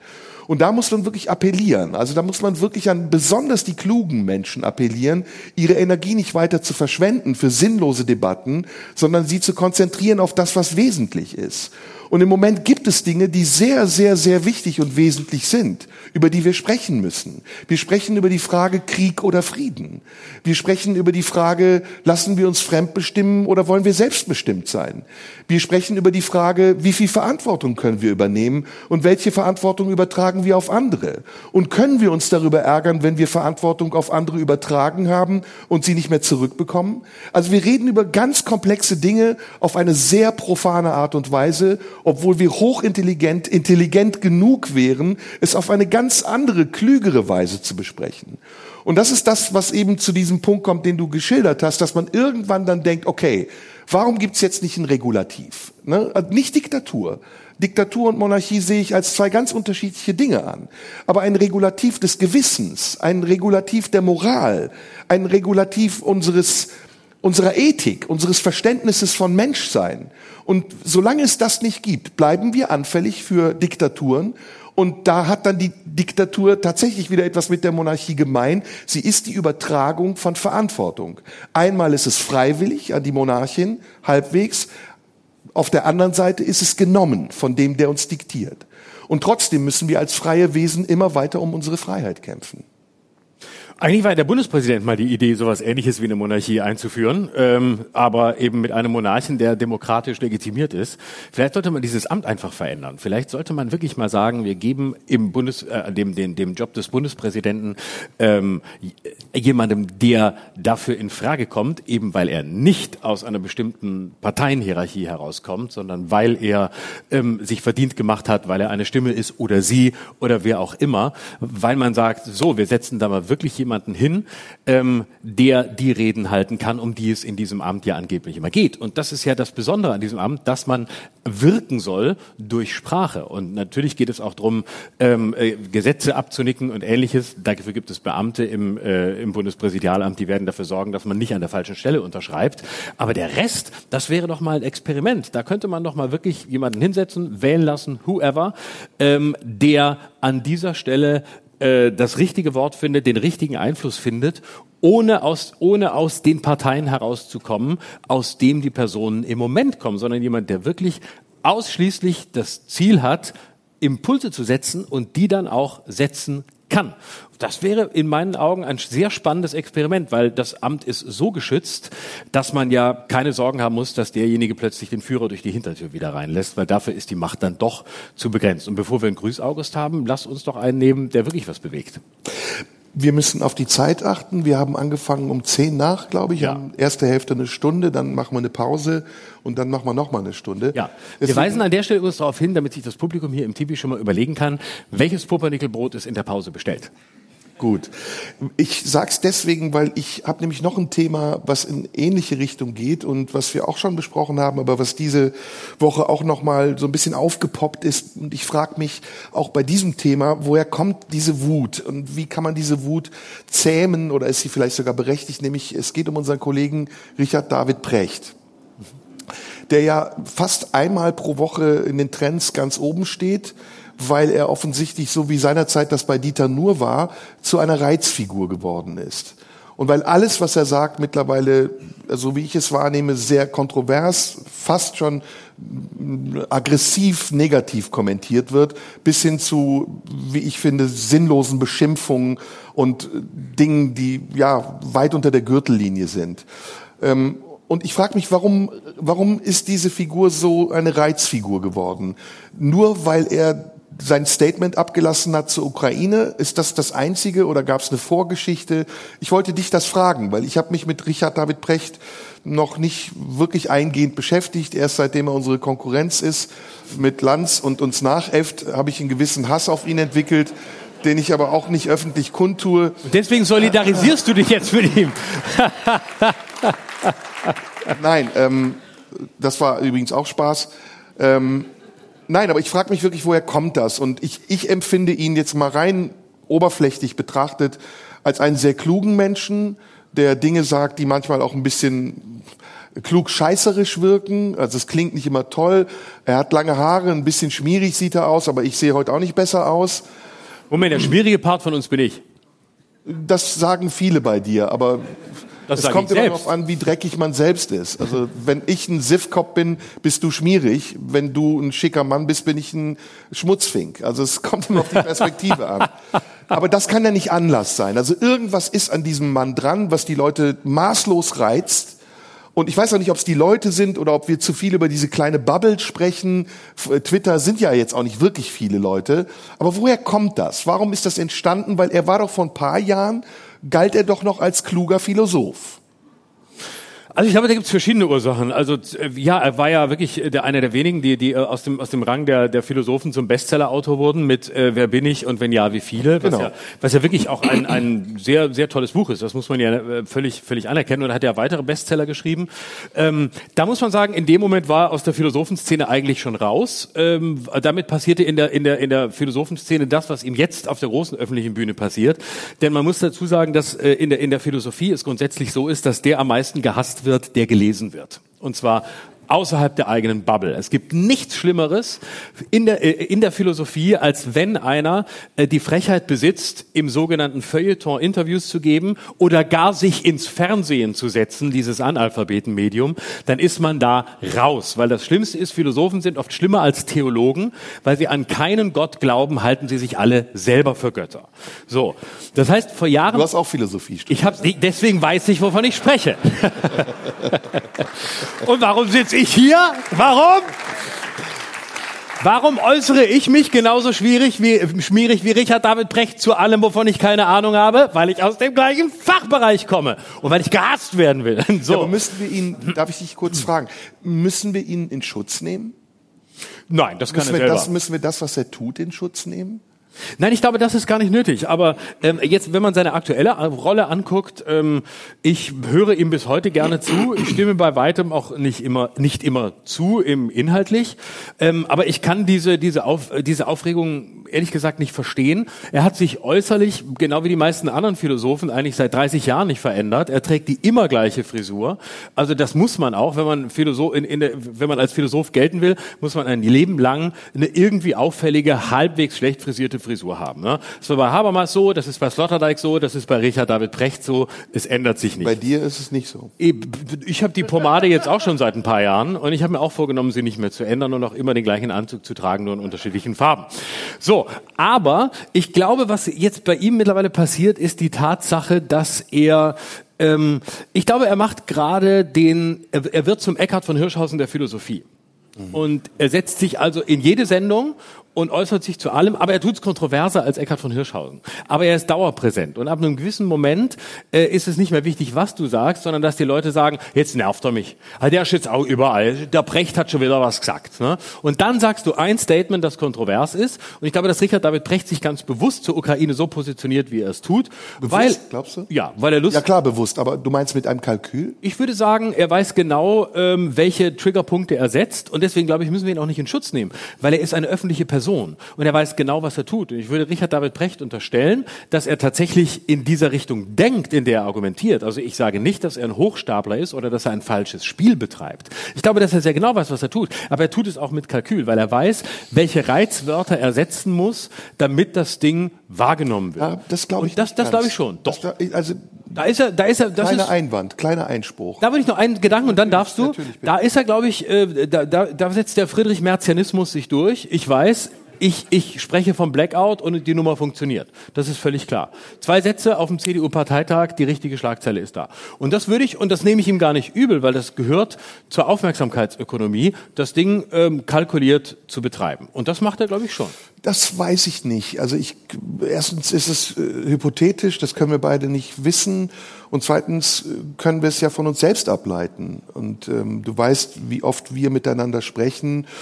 Und die Pferde gehen mit uns durch, weil wir in einer gewissen Euphorie sind oder weil wir uns gegenseitig anstacheln und später hören wir es nochmal und sagen, nee, lass mal, das ist jetzt doch ein bisschen drüber gewesen.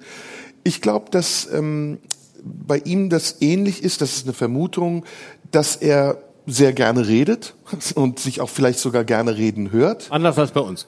Aber ja, aber es ist Sinn und Zweck eines Podcasts zu reden und es ist auch schön, wenn man sich gerne reden hört, sofern man schöne Dinge sagt. Und andere daran teilhaben können, das vielleicht genauso schön finden oder es auch nicht so schön finden und sie daran teilhaben, indem sie sagen, ich sehe es anders. Das ist der Sinn und Zweck eines, einer Kommunikation, nämlich der Austausch und nicht der Abgleich. Und ich finde, so mein Eindruck, wenn er mit Lanz spricht, ist, dass Lanz ihn natürlich auch oft triggert. Also dass Lanz, den ich übrigens für den perfideren von beiden halte. Erstens, weil ich ihn kenne und weiß, dass das ist, und zweitens, weil ich es auch so und weil ich es auch so erlebe. Also Lanz stellt immer so ein bisschen so linkische Fragen, so. Aber äh, Richard, äh, da muss ich dann noch mal nachhaken. Ist denn das, um sich dann äh, in eine Position zu, zu setzen, in der er fast ja neutral, unangreifbar, unantastbar ist. Es ist sowieso eine neue Methode von ihm, habe ich jetzt festgestellt. Also so oft, wie er seine Perspektive in den letzten Sendungen gewechselt hat, so oft wechsle ich noch nicht mal meine Unterhose. Ja, es ist also, er war noch vor ein paar Wochen für schwere Waffen, dann wieder gegen, doch da ist er eigentlich die ganze Zeit dafür. Aber bei seinem letzten Interview mit Lauterbach, da hat er ja den Chefankläger in Sachen Corona gespielt. Und ich bin aus allen Wolken gefallen und dachte, was ist mit dem passiert? Also da steckt aus meiner Sicht ein ganz anderes professionelles Kalkül dahinter eines Fernsehmachers, der weiß, wie er die Themen angehen muss, damit er auch Quote generiert. Während Precht aus meiner Sicht ihm oft in die Falle geht und dann sich auch ein bisschen vergisst und verliert und dann auch darüber wundert, welchen Impact das hat, was er sagt. Weil ich habe eine Sendung von ihm gehört, wo man merkte, dass er auch wirklich angefressen war. Also dass es ihn, und das muss man jetzt mal sagen, also es ist echt nicht easy. Ne? Also äh, kleiner Exkurs, äh, da prasselt schon eine Menge Gewalt auf einen ein. Wenn man hier sitzt und redet und man hat zwei Stunden das Gefühl, man macht's, um die Leute zu unterhalten und man fühlt sich ein bisschen frei und dann lachen die Zuschauer auch und man fühlt sich auch noch bestätigt und dann merkt man erst im Nachhinein, wenn es gesendet wird und seziert und besprochen und analysiert wird, wie viel Anlass man eigentlich dazu gegeben hat, gehasst zu werden. Ja, und, und das ist Wahnsinn. Das muss man erstmal absorbieren. Also es kann an einem nagen, das kann einen verzweifelt machen, das kann im schlimmsten Fall sogar einen in die Klapse bringen. Ja, also ich kenne Leute, ich kenne viele Künstler, die das nicht ausgehalten haben und die wirklich eingewiesen wurden, weil sie depressiv waren, weil sie diesen Druck nicht mehr ausgehalten haben. Obwohl es total paradox ist, weil wir suchen uns ja diesen Druck auch auf der anderen Seite. Und es gab eine Sendung, wo ich ihn gehört habe, wo er gesagt hat, Wahnsinn, dieser Impact auf das, was ich gesagt habe, ich habe doch gar nichts äh, so, so Schlimmes gesagt. Und deswegen beschäftigt mich das auch unter der Frage und unter der Überschrift, wie weit gehen wir auch in diesen Fällen? Also was ist die Methode dahinter, etwas zum Thema zu erklären und dann dieses Thema die ganze Zeit so breit zu treten, bis man am Ende das Gefühl hat, derjenige ist jetzt aber auch vollkommen vernichtet. Und der verschwindet aber auch vollkommen aus meinem, aus meinem Blickfeld. Vorher gebe ich nicht nach. Ich was ist das? Was ist das? Ist das ein Jagdtrieb? Ist das, was ist dieses Animalische dahinter? Ich verstehe es nicht. Also ich würde bei Richard David Brecht auch sagen, ich, äh, da, das zählt für mich in den klaren Bereich, das gehört zum Diskurs, das, äh, das ist für mich jetzt nicht außergewöhnlich. Er vertritt Positionen, die einige Leute teilen, viele vielleicht nicht. Und das gehört dazu. Das ist die Aufgabe des, Aber der des, Diskurs, wenn er sachlich des, ist. des Public Intellectual. Also insofern verstehe ich die, die Aufregung nicht. Und er, er besetzt die freie, die, die für ihn freie Stelle des, des, äh, des öffentlichen Intellektuellen. Und die, die besetzt er und die besetzt er veritabel. Ähm, und über den, über den Inhalt kann, soll man streiten. Entfalten. Dafür sitzt er da. Absolut. Und wenn das keiner tun würde, hätte er seinen Job verfehlt. Insofern bin ich sehr überrascht, welche Emotionalität das erreicht, weil äh, er argumentiert klar, er argumentiert klug und man kann sich dann der einen Einschätzung anschließen, der anderen nicht. Die eine macht einen nachdenklich, die andere weniger. Er, steh, er ist in der Sache engagiert, das spürt man. Er brennt für die Themen, über die er spricht. Er brennt für seine Position, macht sich Gedanken, wunderbar. Und da frage ich mich, das ist doch eigentlich das Thema Aushalten. Ja, also das gehört dazu. Also den, den Mann muss man aushalten und als solchen respektieren. Und das ist aber das grundsätzliche Problem, dass ein Talent zum, zum Aushalten nicht da ist. Ne? Also dass das Talent, äh, das gesellschaftliche Talent, Positionen zunächst mal als solche, äh, als diskutierbare anzuerkennen und äh, auch als exponierte anzuerkennen und als eine anzuerkennen, die zunächst einmal äh, zu akzeptieren ist wie ein Werk, ne? so wie man, wenn man ein Kunstwerk sieht, ähm, wo man, wo man ja auch, wenn man banausisch drauf ist, sagen kann, das hätte ich auch male können, ne? äh, wie manche vielleicht sagen, hätte ich Aussage können in der Talkshow, äh, also prächtige Arschloch, das hätte ich genauso sagen können. Ne? Das geht ja noch und weiter. Da, und da glaube ich, da ist die, da, da, da fehlt äh, dann auch der, der Respekt und die Autorität. Ähm, und da sind wir wieder beim Thema Autorität oder die Anerkennung einer Autorität, die Brecht ist, die viele andere sind. Autorität auch da wieder in einem positiven Sinn, nämlich die Autorität des öffentlichen Sprechens, die an dieser Stelle gegeben ist. Und da ist ja nicht jemand mandatiert, weil er es nicht verdient hat oder weil er äh, seit Jahren äh, äh, vor sich hinschläft und plötzlich einer gesehen hat, der hat lange Haare, den setzen wir dahin, sondern weil er einer über Jahre seine Thesen entwickelt hat und sich in diesen Rang ähm, hochgearbeitet hat. Und alles andere ist Teil der, äh, wie ich finde, fruchtbaren Debatte. Und ich finde das einzig Traurige, dass mir äh, die Frucht in der Debatte führt. Ich würde so gern so viele Früchte äh, dabei rausschmecken, aber ich schmecke sie so selten, sondern wir müssen nur darüber diskutieren, warum man Richard David Precht hasst. Und ich, äh, ich finde, die Aufmerksamkeit hat Richard David Precht nun auch wieder nicht verdient, dass man ihm so viel Antipathie Ja, aber das ist wie mit der. Queen. Also wir, wir nehmen ihn ja als Anlass, um über ein anderes Thema zu sprechen. Und äh, ich gebe dir da auch in vielen Dingen recht und äh, stelle mir auch die Frage, ob die Autorität, die wir bräuchten, nicht in uns sein müsste. Eine Autorität, die wir selbst sind und die uns Einhalt gebietet, äh, davor Grenzen zu überschreiten. Und das, was ich jetzt als Anlass genommen habe, ist eben die Frage, wie funktionieren diese Mechanismen und warum funktionieren sie besser als unser Verstand und unsere Vernunft. Und es gibt ja noch einen weiteren Schritt. Precht ist ja nur der Anlass. Das nächste ist ja, dass sich das verselbstständigt und dann zu einer Wahrheit wird und diese Wahrheit reproduziert wird und dann die reproduzierte Wahrheit wieder zum Anlass wird, um andere Dinge zu besprechen, die damit schon gar nichts mehr zu tun haben. Also man sieht das immer an diesen Hashtags. Ich habe jetzt in den letzten Wochen oft gesehen, dass wenn Precht kam, auch immer ein Hashtag zu uns kam oder zu Dieter Nuhr. Ja, die kannst du ja alle in einen Topf schmeißen. Das sind ja die, die. Das liegt aber an deiner Suchfunktion, die dir das dann anbietet. Auch das kann sein. Und jetzt kommen wir mal auf das eigentliche Weil Thema. du sehr oft Precht so Mundschuh hintereinander eingegeben ja, hast. klar. und dann wunderst du dich, dass du da wieder erscheinst. Weil Twitter ist so schlau, die merken, was du Ja, gesucht und deswegen, das ist das eigentliche Thema, und da werden wir sicher aber nach der Pause drüber sprechen. Twitter ist für mich mittlerweile wirklich eine ernsthafte Gefahr.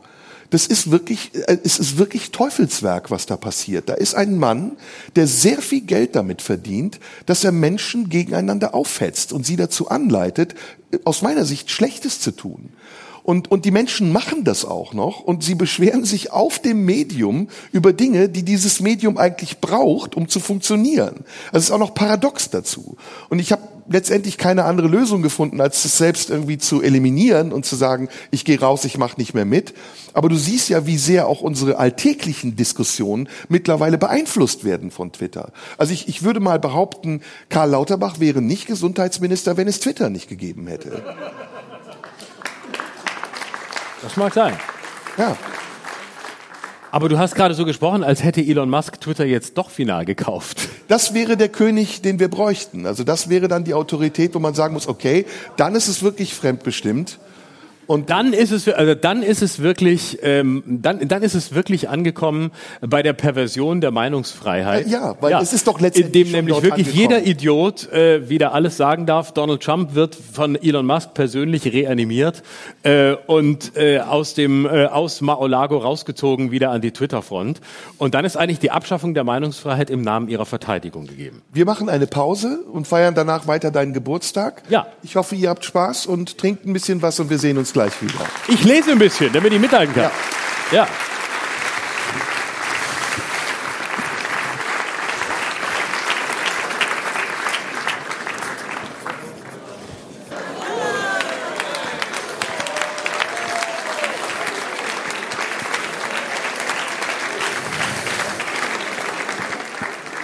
Ist das nicht toll? Das ist ganz, ganz toll. Das ist eine Torte die gerade eben äh, Aus meinem Bauch geplumpst ist. von äh, Pamela Schlesinger vorbeigebracht worden ist. Als Entschuldigung an die Mitarbeiter des RBB. Nein, Die ist auch geheizt. Die Torte ist geheizt. Genau. Deswegen, zerflie deswegen zerfließt sie schon leicht unten, man sieht es noch nicht so. Ähm, nein, das ist tatsächlich äh, ganz ohne Witz eine Torte, die unser gemeinsamer, äh, von uns heißgeliebter Sender, ohne Ironie, Radio 1, Ach so, mir äh, geschenkt hat zum Geburtstag. Kein Witz, das ist die Torte, weil ich heute hier sende. Moment, selber bezahlt von meinen Rundfunkgebühren. Völlig richtig? Ja.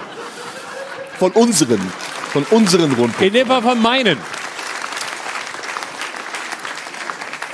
Und in dem Fall von meinen Rundfunkgebühren habe ich mir die verdient.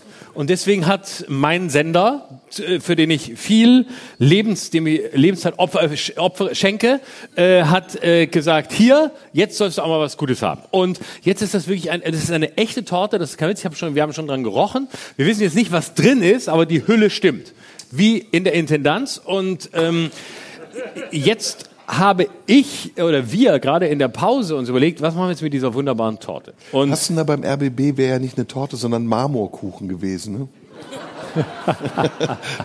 das wäre schöner gewesen. absolut. Oder, Achtung, im Haus des Parkettbodens wäre ein Baumkuchen schön gewesen. Auch schön, auch schön. Oder? Ja.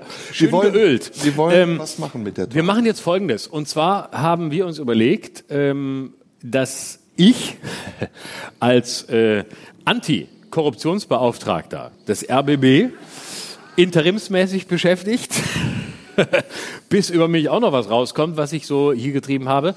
Ich möchte gerne im Gegensatz zur bisherigen Chefetage des RBB mit dem Publikum teilen. Diese Torte geht so jetzt gleich hier rüber an die Bar. Da wird jetzt gleich ein Mitarbeiter der Bar zu uns auf die Bühne kommen und äh, diese Torte abholen. Da ist er schon. Herzlich willkommen.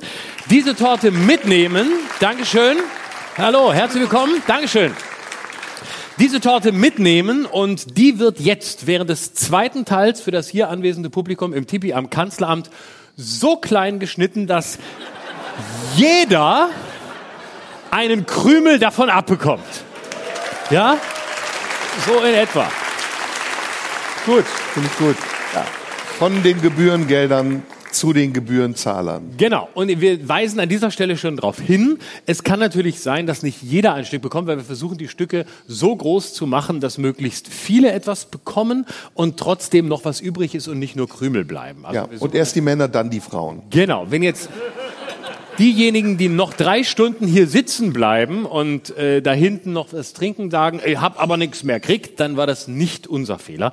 Ihr solltet also schnell sein, denn wir haben auch den Auftrag, die Leute möglichst schnell aus dem Theater rauszukriegen, denn für morgen Abend muss wieder das aktuelle Musical aufgebaut werden, das hier gespielt wird. Kit. Kat Club.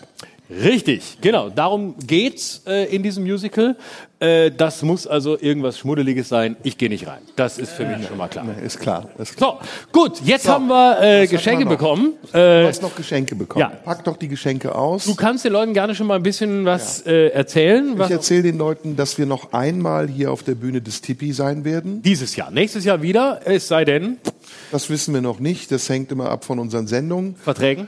und den Und Verträgen Intendanten. und unserem Verhältnis auch, würde ich sagen. Ja, ja. Das bis jetzt noch sehr gut ist. Also unser Verhältnis. Und äh, dann im nächsten Jahr schauen wir weiter. Wann ist denn diese letzte Sendung hier im Tipi, die letzte Aufzeichnung? Das ist eine sehr gute Frage. Ich weiß es nicht, denn was ich muss das, ein ein? Geschenk auspacken. Nee, das ist kein Feuerwehrauto, das ist ein Bus. Oh, ähm, und zwar ein Bus. Hier kann man das der sehen. Klikla Klavitterbus. Genau, irgendwas mit Autos steht hier dran. Das ist eine ganz fiese Anspielung auf die Tatsache, Dass du keinen Führerschein ich zur nicht privilegierten Gruppe der nicht Führerschein habenden zähle. Meinst du wirklich, dass das so klug gekauft ist? Ja, ja, ich fühle mich diskriminiert. Oh, okay. Und hier oben steht drauf Florian on Tour. Ich, ich habe eigentlich das Ziel, mich bei jedem Geschenk in irgendeiner Form diskriminiert zu fühlen. Ja. Ich würde gerne zu jedem Geschenk, was hier steht, das ich jetzt auspacke, irgendeine Diskriminierung Oder du erfinden. zerstörst es symbolisch wieder. Also machst es kaputt. Nein, das will Warum ich nicht. Nee, äh, ich bin in der Metapolitik angekommen. Ich bin Twitter-User und ähm, versuche die Dinge mit Worten kaputt. Okay, okay. So. Hier stelle ich es hin, Habe ich, dann dir haben. schon- hab ich dir schon zur Gegenoffensive gratuliert eigentlich? Welcher? Der äh, Gegenoffensive im Moment. Zu welcher Gegenoffensive? Der, ähm, ist egal, mach mal weiter. Lieber Florian, lieber Serda, das ist ein Geschenk für uns beide. Okay. Immer wieder zeigt. Cockring oder? Ne. Kann ja nur sein, sowas. Bitte? Kann ja nur was Obszönes sein. Ja, für, für dich eine Viagra, für mich ein Cockring. Ähm, denn Aber wir zeig's wissen, mal, es sieht wirklich wir so wissen, aus. der Cockring ist das Viagra für die, die noch können. Aber zeig's mal, es sieht wirklich so aus. Also zeig's doch mal, es sieht wirklich so aus. Jedenfalls ist Warte, der, ich will erst lesen. der Umfang des Rings entspricht. äh, Warte, jetzt nimm doch nicht alles bitte vorweg. Ich muss erst vorlesen, um mich diskriminiert zu fühlen und dann die Interpretation für das Geschenk zu finden, die zur Diskriminierung passt. Lieber Florian, lieber Serda, immer wieder zeigt ihr, dass man auch in Situationen mit unterschiedlicher Meinung in der Lage ist, dem anderen zuzuhören. Danke. Demütig, Robert. Das ist typisch Robert Skopin. Das ist Robert Skopin. Das ist. Wir sehen hier den nicht von gesagt. Robert Ich hab's Skopin. doch gesagt. Robert. Skopin hat den größten und den dicksten und deswegen auch einen dicken Cockring mit ein bisschen, mit so einem Ohr. Was ist Ja, aber ist das für uns beide? Warte, ja, es sind so, ja jeder zwei. ein Kettchen. Ja, wir sollen doch zusammen cocken. Ach so, wir sollen dann so ganz gay Hand in Hand durch die Stadt laufen. Gay ist schwulenfeindlich, das habe ich nicht. Nee, gay ist schwulenfreundlich. Nee, du hast es komisch gesagt. Hä? Nee, Ich hätte ja auch ganz in so hetero sagen können. Bitte? Ich hätte auch sagen, wir laufen ganz hetero durch die Stadt. Ja, das wäre noch schlimmer gewesen. Ja. Also ist auf jeden Fall schlimm, was ist schlimm, was du machst. Das ist eigentlich dieses Idiot. ist schlimm, was du machst. So, warte mal, was haben wir jetzt hier? Falls ihr noch keine Freundschaftsarmbänder habt, ach, ist das süß. Das ist ja Das süß. ist viel harmloser, als wir dachten. Ich dachte, wir sind Blutsbrüder. Aber die hängen wir uns trotzdem woanders ran, oder? Also, Bei ich mir mir kannst, du- bei mir kannst du ja an die um die Titten Klöten. hängen. Ich weiß Bitte. es- An die Klöten. Du kannst es an die Titten hängen, ich an die Klöten. So. Guck mal. Was ist denn das? Eine vertrocknete Bitte? Pflaume? Das ist das? frauenfeindlich. Das ist. Gut, dass du immer die Dinge abstaubst, die ich nicht sagen darf. Dafür bin ich doch Das ist da. Schatz. türkenfeindlich. Bei mir wird es anders interpretiert. Als So, Kartoffel- alle Geschenke ausgepackt. Sollen Nee, wir weitermachen? nee, nee, wir haben nicht so viel noch- Zeit. Wir müssen noch. Äh, Ja, wir haben noch viel zu besprechen, aber wir lassen doch einfach mal das Publikum demokratisch abstimmen. Soll ich noch ein bisschen auspacken oder nicht mehr? Ja? Also Letztes. Du kannst ja ein neues Thema ansprechen. Letztes. Ja, Sag mir doch schon mal die Themen, über die du mit mir noch reden wolltest im zweiten Teil, damit ich mich vorbereiten kann. Ich habe das Zelensky-Buch schon gelesen. Ähm, die Pause genutzt, wie immer. Jetzt müsstest du mir sagen, was noch an Themen auf mich zukommt, damit ich mir noch ein Buch bestellen kann, um dann vorbereitet zu sein. ja, wir könnten über. Ja? Ach nee, lass über was anderes reden. Ähm, Hm? Was können wir machen? US Open? Carlos Alcaraz? Was interessiert dich nicht so, ne? Fick dich. Okay. Mir egal. Kann Egal. Ich, weißt du auch. Ja, dann lass doch lieber wieder über Ukraine sprechen. nee. Putin? Ja. Bisschen. Gasumlage. Ähm, Übergewinnsteuer. Ja. Ja. Baerbock. Ich handle im Auftrag der Ukraine. Meine Wähler sind mir scheißegal. Habeck. Äh, äh, äh, äh, äh, äh. Ist ein cooles Thema. Hä? Ja. Lies jetzt nicht wieder einen Brief vor. Das ist sowas von Selbstbeweihräuchern. Das, das, was du gerade gesagt hast, das, das, Ihr beiden habt mir die Augen geöffnet. Seitdem ich euch zuhöre, weiß ich, wie diskutieren geht. das was ja, du leck gerade mich. als letztes gesagt hast, hat mich vom Thema her sehr Boah, überzeugt. was ist das, eine Dissertation? Ja, warte. Das sind so Geschenke, die will man nicht haben. Nach Ich mein, schenke Ihnen meinen neuesten Roman. nach, ich, mag nach, ich mag nach Shows, die ich auf Tour spiele, am liebsten, wenn Zuschauer ganz lange warten am Merch ne, äh, und dann vorbeikommen und nichts von dir wollen, außer, also sie kaufen nicht. Ich wollte Ihnen nur mal die Hand drücken. Nein, schlimmer. Sie bringen dir was mit. Ne? Und dann kommen wirklich solche, solche Sachen hier und dann, die halten das schon so in der Hand und dann sagen die, ich will dir mal was sagen. Äh, Ich habe ich hab äh, lange, äh, lange recherchiert. Äh, äh, äh, Sie haben das Thema ja auch angesprochen. Ne? Also da geht es da geht's wirklich um, um eine ganz tiefe Verstrickung. Und ich habe das hier mal alles aufgeschrieben. Es sind wirklich spannend. Da finden Sie Sachen, die haben Sie nirgends gefunden. Nehmen Sie das mal mit und lesen Sie das mal. Da müssen Sie was draus machen. Und wenn die zu mir Zuschauer sagen, dass ich was draus machen muss, weiß ich, dass ich daraus niemals was machen muss. Weil es immer irgendein hirnloser Quatsch ist. Jetzt siehst du das vor, das ist nämlich eine andere Sprache, die ich nicht beherrsche. Genau, deswegen hast du es nämlich nicht vorgelesen. Sayın Hocam, Ich wusste, dass es türkisch ist. aydınlıktan düşüncelerimizi bizlere paylaşmanızı Warte, es ist schwer zu lesen.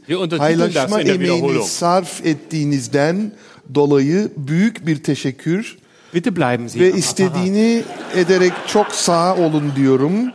Programlarınızı büyük bir zevk Gleich nach der dinleyin Werbung sprechen wir bei Stern TV mit einem türkischen Kabarettisten. Was? Das war. Wer war das? War es Steffen Halaschka? Nein. Das war Steffen Halaschka. Ja, so ähnlich, ja. Steffen Halaschka hast du jetzt ja. nachgemacht? Ich weiß nicht genau. Ich weiß nicht, was war, aber die ich Leute hab, haben begeistert Die Leute haben geklatscht. sofort äh, erkannt. Ich habe das nur so vom Impuls gemerkt, dass du was Lustiges sagst. ja. Und Ich musste aber weiter Türkisch lesen. Das ist so wie du ziehst die Schuhe aus und alle schimpfen, weil du barfuß bist. genau. Was hat er denn jetzt geschrieben? Äh, dass du ein Wichser bist. Darüber reden wir gleich. äh, und Lies jetzt das bitte in vollem Umfang vor. Work. Es ist und, Und zwar langsam, wie ein Notar, wenn man ein Haus verkauft hat. haben Sie verstanden, haben wir unterzeichnet, bitte. Ne? Und dann hast du den Vertrag in der Hand. 812. Notare lesen doch Parteien unglaublich erklären schnell. sich. Nee, die lesen langsam, die kriegen ja Geld dafür. Ich kenne nur Notare, die Notar das ist eh der geilste Job der Welt, oder? Das ist der Wahnsinn, oder? Notar ist du geil. liest Leuten Scheiße vor, die sie nicht verstehen. Ja, du guckst- Im Grunde wie wenn Richard David Oder Precht du Buch einliest. organisierst, oder du organisierst, wie Leute bumsen und bist aber impotent. Du weißt nur, wie es geht, du hast aber selbst lange nicht mehr gemacht. Du liest ihnen aber vor, wie es geht. Aber die verdienen doch mit dem Vorlesen so viel Geld, dass sie anschließend Absolut. sowieso sich sehr viele Häuser äh, kaufen, die sie sich vorher selbst vorlesen Ja, können. ja, ja, ja, ja, ja. So, also Thema, wir wollen. äh, Social Policy, Psychology and gesagt. Climate Migration. Professor Dr. Christoph Zerres ist das aus Offenburg. Offenburg, nicht meine Heimat. Ich aus Baden-Württemberg, ich was Gutes. Was hast du denn noch für Themen? Serious, darüber wollte ich mit dir reden. Serious Games in der Ökonomie, von partiellen Ansätzen zu holistischen Konzepten. Okay, lass uns darüber reden, das ist geil.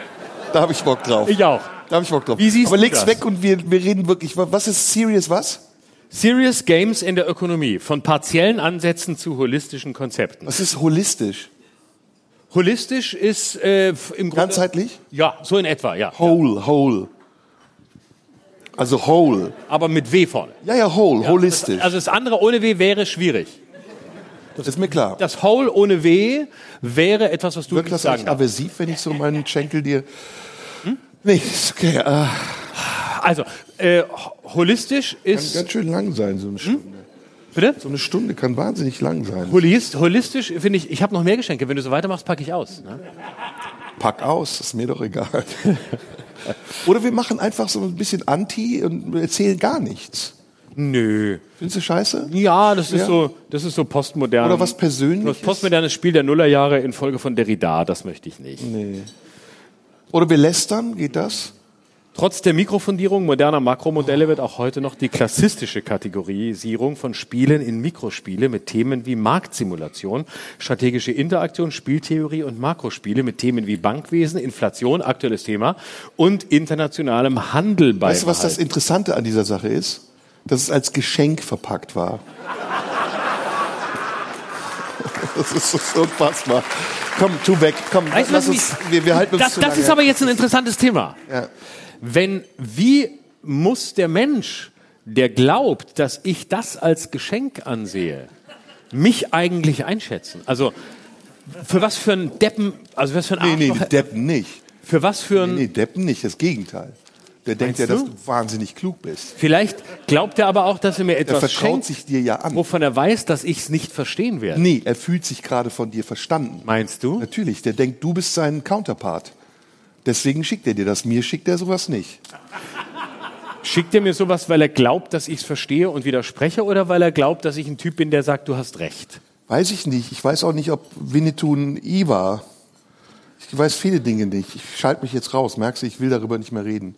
Lass uns Ich will über das I-Wort reden und das Z-Wort und das N-Wort. Lass uns darüber reden. Oh ja, da haben wir schon Erfahrung mit, das lief immer gut.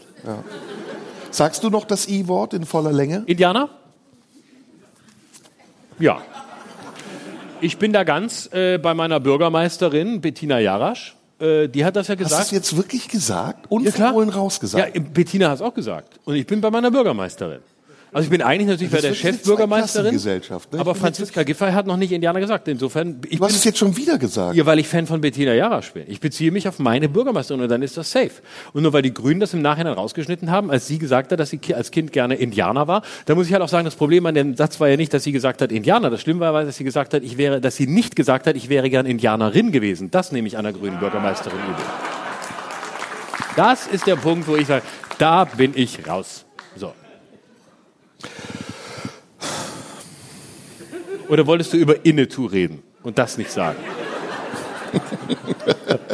Ich finde es einfach nur gut, dass du gerade so performst. Es gibt mir viel Arbeit. gut, dass ich die Hälfte der Gage kriege für ein Viertel der Arbeit. Noch glaubst du dran? Im Vertrag steht an Geburtstagssendungen, die euch absichtlich so gelegt werden, dass sie an meinem Geburtstag stattfinden, nur ein Viertel der Gage für dich. Wie war dein Geburtstag bisher? Hast du gefeiert? Ja. Nein.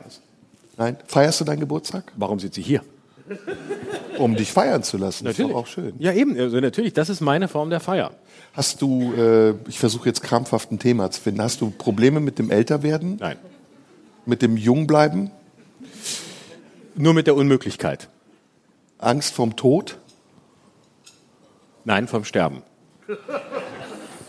Also wirklich vom Sterben mehr als vom Tod? Ja, tatsächlich vor so einem Siechtum, ja. Aber es kann ja auch im Leben passieren. Also mir passiert das gerade auf der Bühne.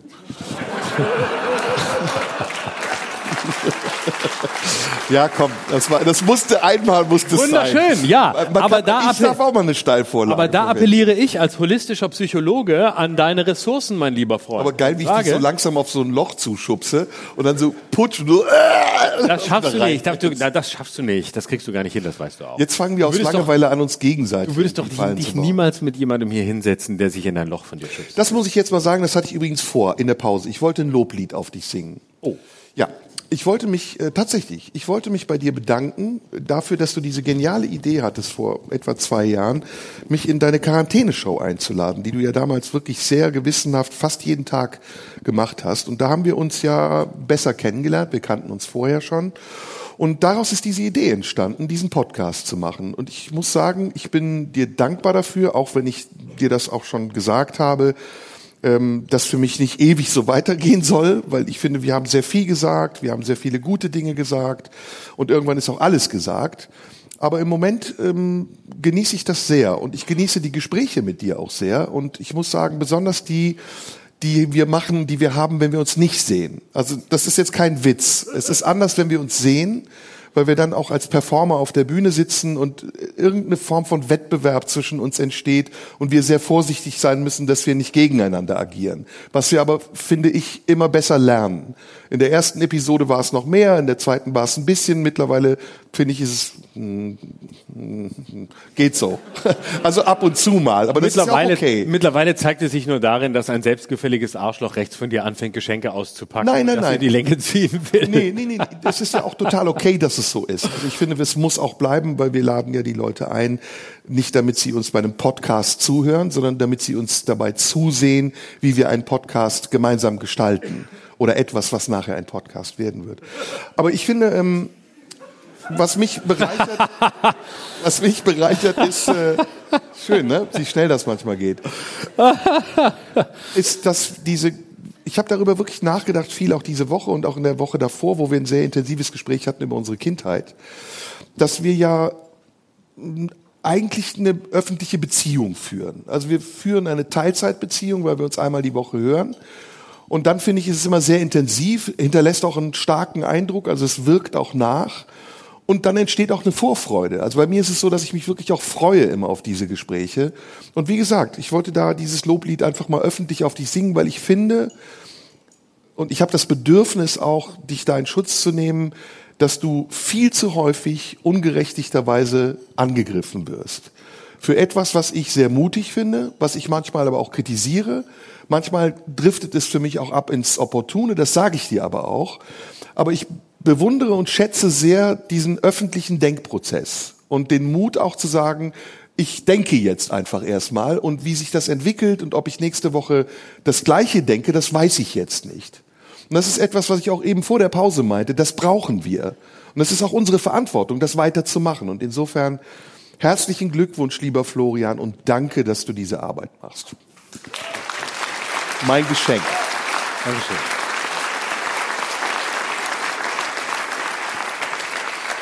Muss man auch mal machen, oder? Ja, Dankeschön. Das freut mich sehr. Es ist ja tatsächlich durch diese Quarantäne-Show entstanden zwischen uns. Und äh, damals habe ich irgendwie, der wir uns ja tatsächlich nicht sehr gut kannten. Wir haben uns wenig gesehen vorher. Und einmal warst du bei mir in der Satire-Show zu Gast.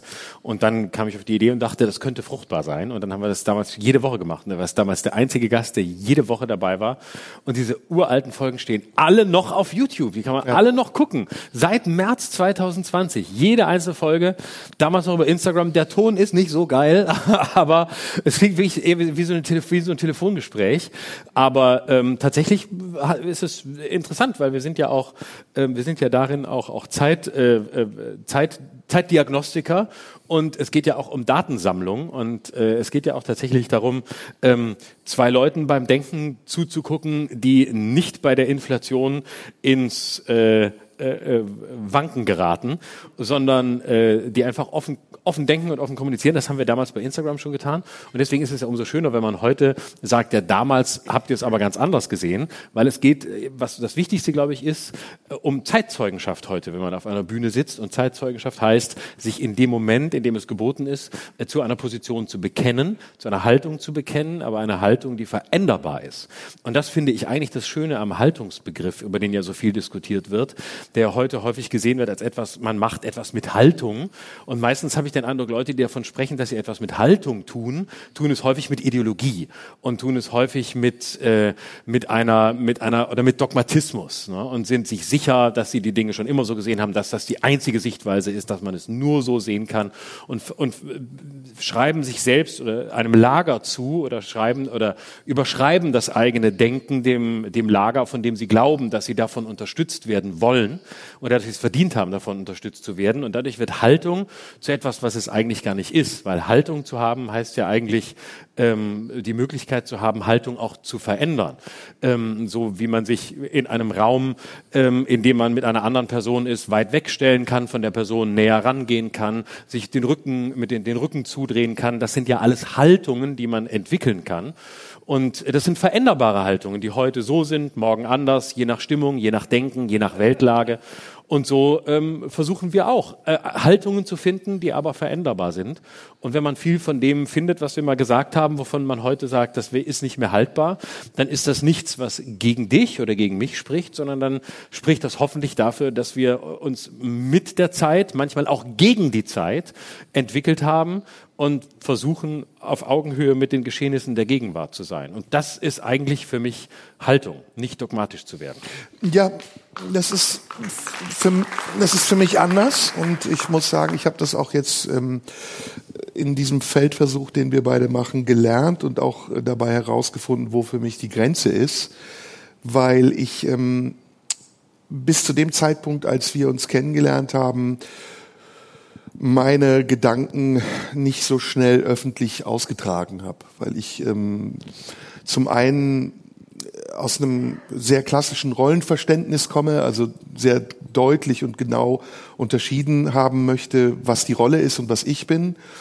Und zum anderen, weil ich mit der Gewalt, die die Reaktion manchmal hat, die unmittelbare Reaktion auf etwas hat, was ich selbst noch nicht durchstudiert habe, nicht gerecht umgehen kann und mich vielleicht sogar manchmal ähm, ungerecht behandelt fühle und dann wiederum eine sehr schnelle Reaktion bringe, die ich vielleicht sogar bereue.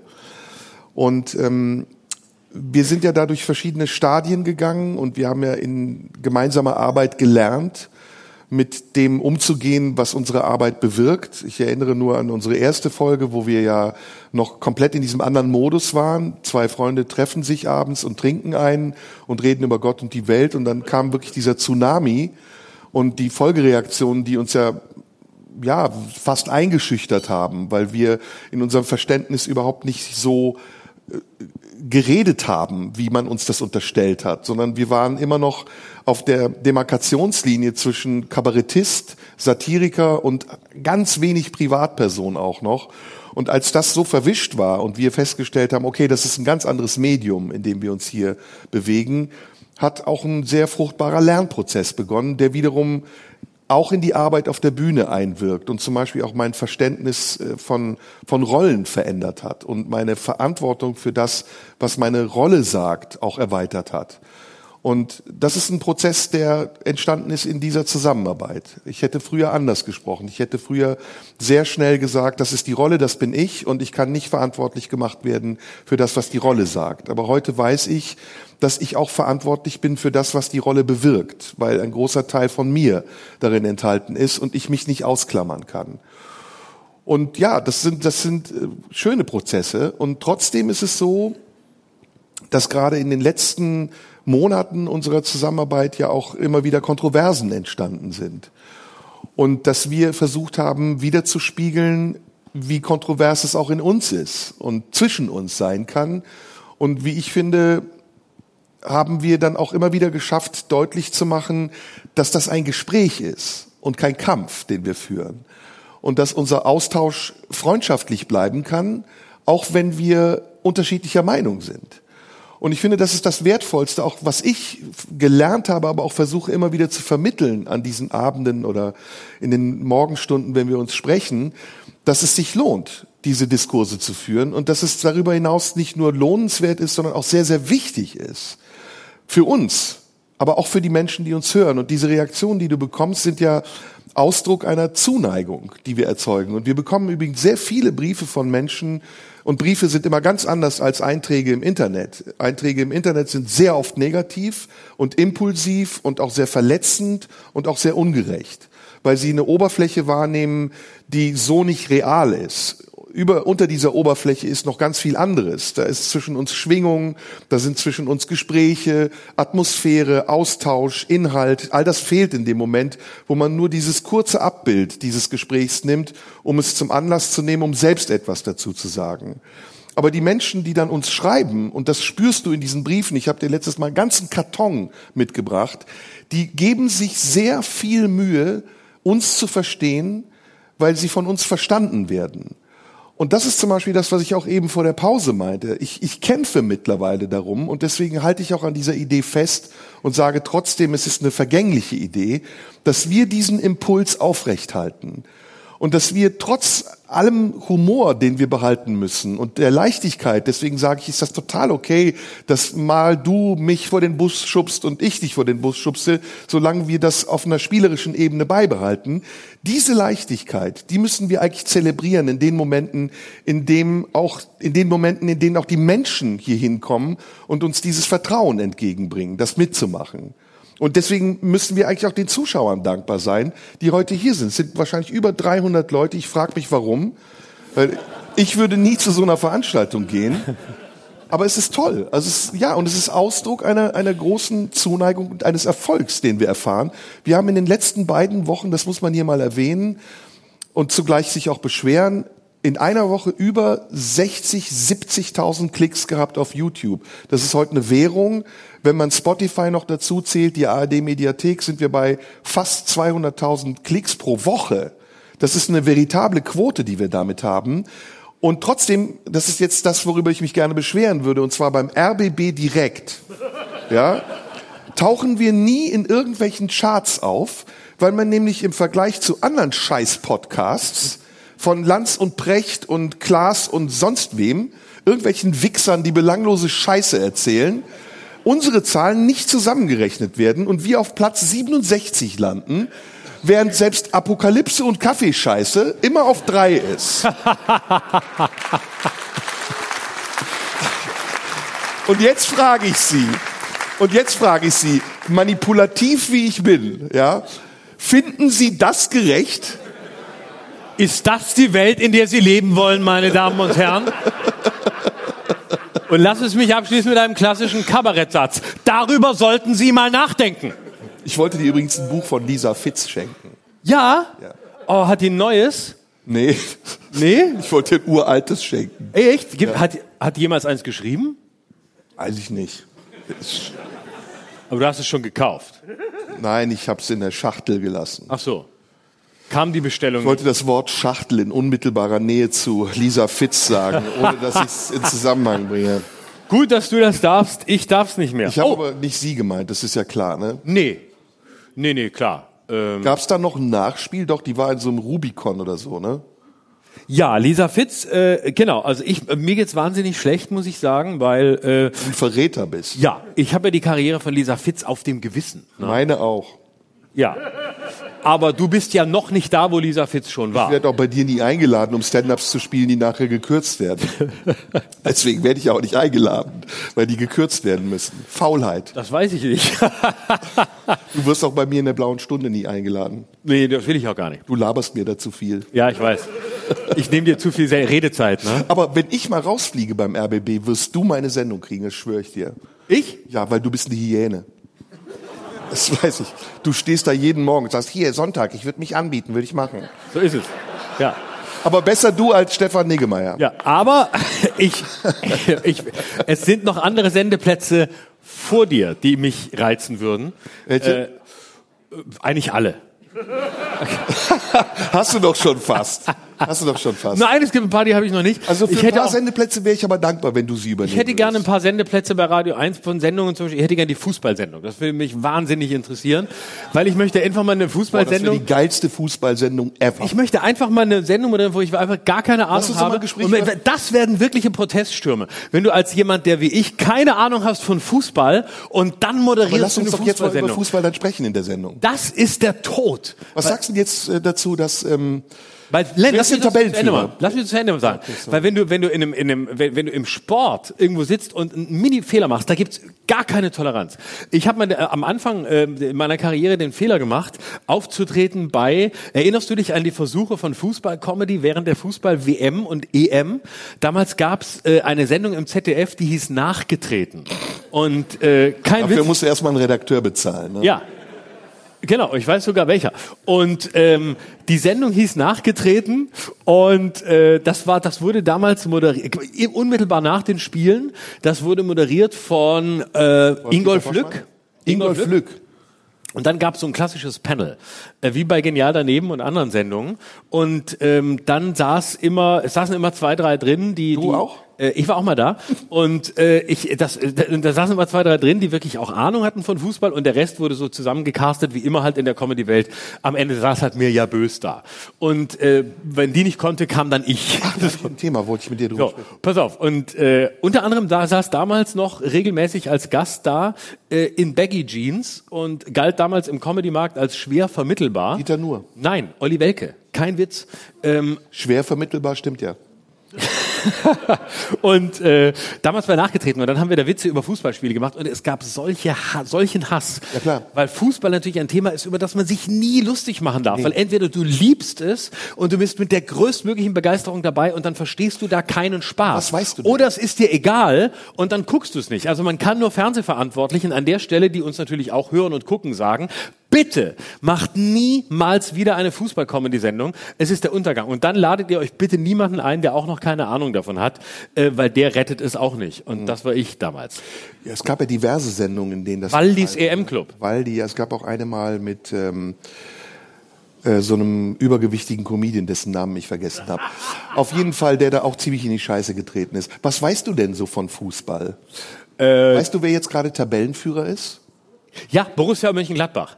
Ja, ja, das ist gut. Das ist gut, dass du sagst. Ja. Bravo. Ist richtig, oder? Ja, natürlich. Natürlich weiß ich das. Fall. Sehr gut. Das, Natürlich. Ja. Ja, natürlich weiß ich. Wer war doch- denn letztes Jahr weiß. Meister? Ist doch klar, dass ich das Wer weiß. war denn letztes Jahr Meister? ich bin auf dem Laufenden. Wer war denn letztes Jahr Meister? An wen habe ich gedacht? Wer war letztes Jahr Meister? An wen habe ich gedacht, als ich gehört habe, dass Borussia Dortmund? Nein! An wen habe ich gedacht, An?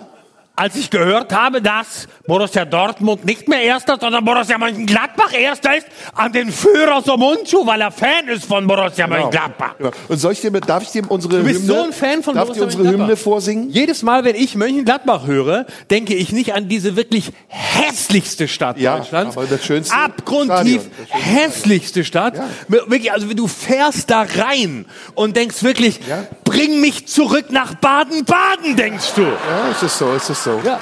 Aber es ist, das ist der Lauf der Dinge. Manche, das ist so. Manche, manche Frauen haben auch sehr hässliche Männer und lieben sie trotzdem. Das geht. Das ist, äh, Das kann in der Regel keine Liebe sein, ist aber darf ich dir mal unsere, darf ich unsere Hymne mal vorsingen? Weil ich würde gerne meine Hymne mal Nee, vorsingen. du willst einfach was singen. Ja. Ja, wir schwören, Stein und Bein, auf die Elf vom Niederrhein. Borussia Mönchengladbach, du bist unser Verein. Ist doch schöner als You never walk alone. Das ist von Olaf Scholz, das kenne ich. Das ist sein Song. Oder, oder wie's Kölle Allah. Das ist ja sowieso der Schlimmste. Aber Borussia Dortmund-Hymne ist ja auch grauenhaft. In Berlin, Hertha BSC Berlin. Haben die überhaupt eine Hymne? Nee, Frank Zander singt die, Alter. Frank Zander. Ehrlich? Ja, Nein. so heißen Fische normalerweise. Ich hätte Ich hätte Der gedacht, stinkt nur so. die singen. oh, der hat bei mir jetzt gedauert. Ähm, Ja, ich dachte, die hätten hier was gesungen von Harald Junke oder so. Nein. Das hätte ich halt. Eisern Union. Gibt's auch. Gibt's auch. Scheiße Eisern Union. Immer verlieren wir gegen die. Immer verlieren wir gegen die. Immer verlieren wir gegen die. Immer gegen Union. Jetzt immer plötzlich. Ach, Was meinst du? Immer. Ich mag nicht Union. Union hasse ich. Kennst du, kennst du, kennst Union und kennst du, kennst du, kennst? Weißt du, weißt du, was Union ist? Das ist der Propeller unter den Fußballmannschaften. Weißt du, pass auf, ist passiert, ist passiert. Oh, was war das denn? Das tut mir jetzt leid. Ich würde dazu so gerne eine Geschichte erzählen, aber Nein. ich kann sie nicht erzählen, sie ist leider zu privat, aber es gibt eine tolle Nein, nein, warte, warte, warte, nein, kannst du nicht, kannst du nicht, kannst du nicht. Weißt du warum? Weißt du warum? Ah, das ist so schön. Kannst du nicht erzählen. Es gibt Sachen, die kannst du nicht Also, erzählen. wenn du das Ich machst, mag ich's plötzlich. Was sagst du? Du, du hast auch diesen Blick, du machst exakt diesen Blick. Natürlich. Das war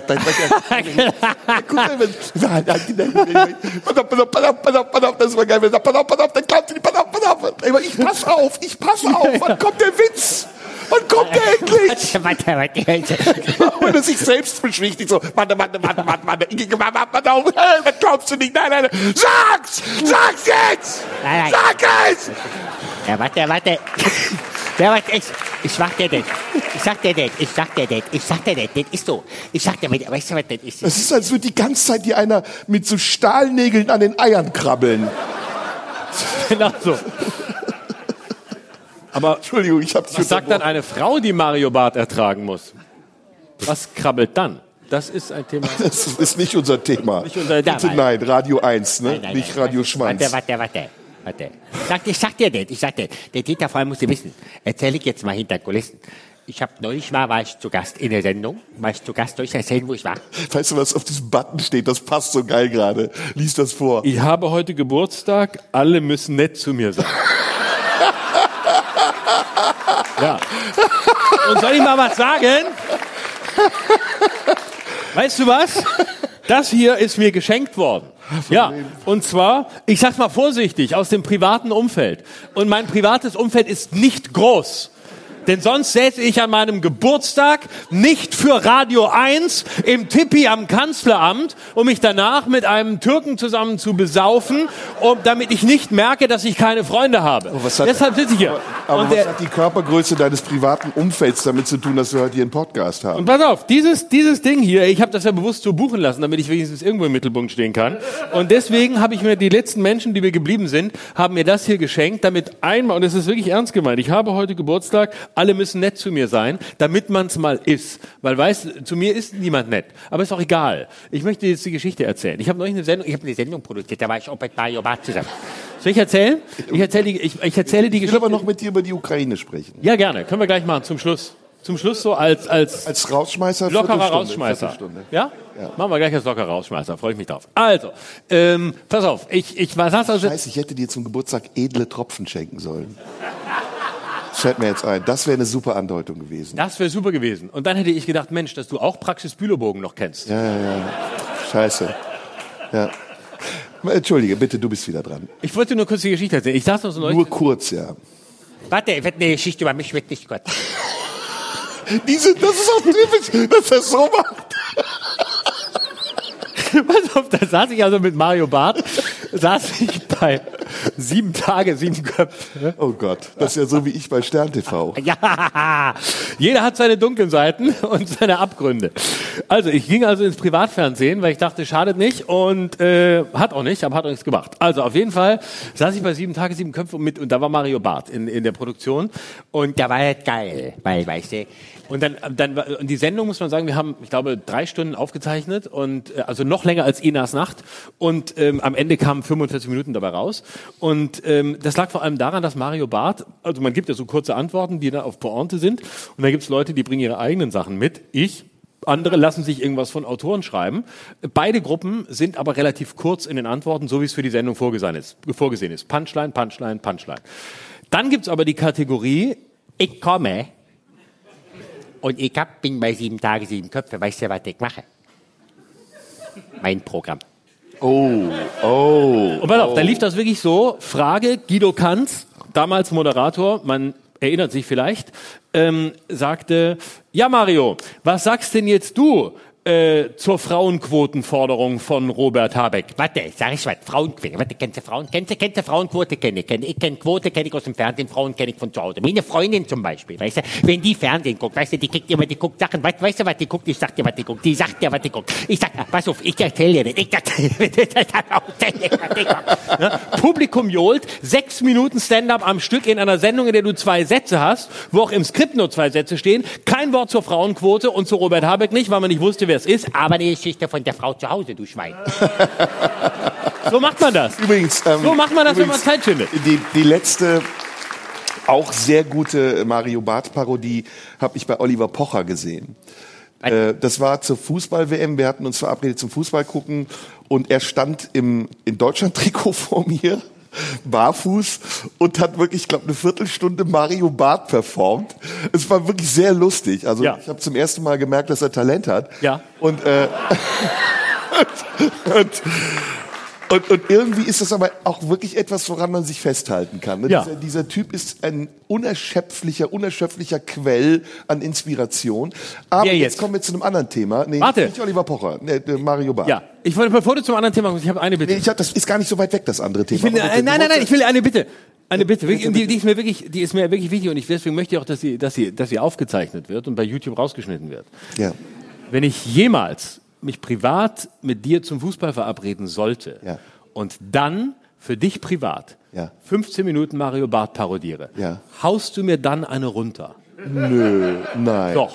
Wenn, die ich jemals, ist, nein. wenn ich jemals mich mit dir treffe, um dir erstmal zu zeigen, was ich offenbar sonst nirgendwo zeigen kann, weswegen ich es privat mache. Bitte, bitte, hau mir einfach eine runter, ob du es Nein, verstehst. ach, das ist gemein, das ist hinterhältig. Und Eine Bitte an, bitte an an mich. deinem Geburtstag, komm, Du jetzt sei mal versöhnlich. Du hast gesagt, der hat, du hast zum ersten Mal gesehen, dass der Talent hat. Ja, aber das war ja ironisch. Du hast es jetzt ernst gemacht. Nein.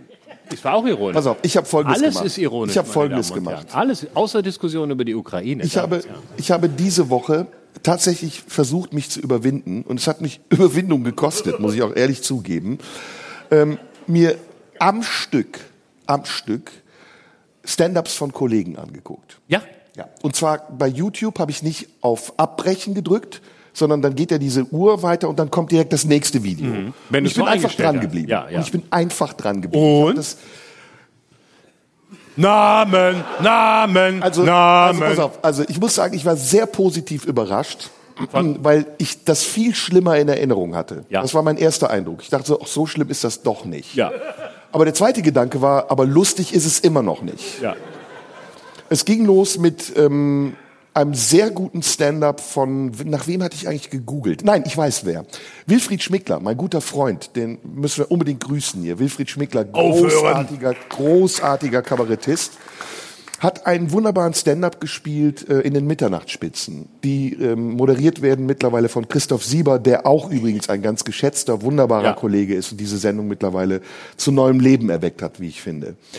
Und Wilfried Schmickler war, hat zu Ende gespielt und dann ging es rüber zu Sebastian Puffpaffs Happy Hour. War auch gut. Gibt's doch gar nicht mehr. Nee, aber das war ein Alter, das wird ja so ein bisschen unchronologisch. Das weiß gemischt. YouTube natürlich nicht. War ein sehr guter Stand-up auch. Und dann kam aber schon das Berliner Humorfestival aus dem Wühlmäuse. Palim, palim. Genau. Ich weiß gar nicht, warum das, das Berliner Comedy Kulturfestival, was ist das? Ja, äh, Im richtigen Moment hat die der Haller vorne gesagt, äh, Frau Schlesinger, äh, ich zahle am meisten hier. Habe ich auch gesehen, über Genderdebatte sprechen im Schlosspark. Äh, Palimmer, Gender, äh, Hast du mal seinen jüngsten Sohn gesehen? für die Mohrenstraße gegen das Gender. Hast du mal seinen jüngsten Sohn gesehen? Ja, klar. Der sieht ja genauso aus. Ja, äh, auch genauso alt. Ne? Äh. Also auch den habe ich gesehen und jetzt kommt's. Und es ist wirklich so. Und es ist wirklich, äh, darf ich ja kurz, ich, darf ich noch was zwischendurch erzählen, wenn wir schon ein Branchengespräch machen? nee. Nee. Hallervorn ist wirklich auch, auch, auch live äh, genauso. Oh, äh, äh, freue mich, äh, Sie, äh, also, Sie zu sehen. Äh, Dann ging es weiter mit Mirja Bös. Ähm, Dann kam Paul Panzer. Das war schon hart. Und bevor dann noch Mario Barth kam, habe ich ausgemacht. Also ich habe es nicht ausgehalten. Es war so, dass ich merkte, ich bin jetzt auf einer Rampe. Und es ging wirklich steil in Richtung Mario Barth. Und ich habe überlegt, bevor ich jetzt wirklich ein Stand-up von Mario Barth mir angucke, richte ich mich lieber selbst hin und habe das Ding zugeklappt und nie mehr wieder aufgemacht seitdem, weil ich befürchte, wenn ich es aufmache, dass dann Mario Barth kommt. automatisch. Dann so spricht wie du und sagt, kennt ihr, kennt ihr, kennt ihr, kennt ihr hier Propeller?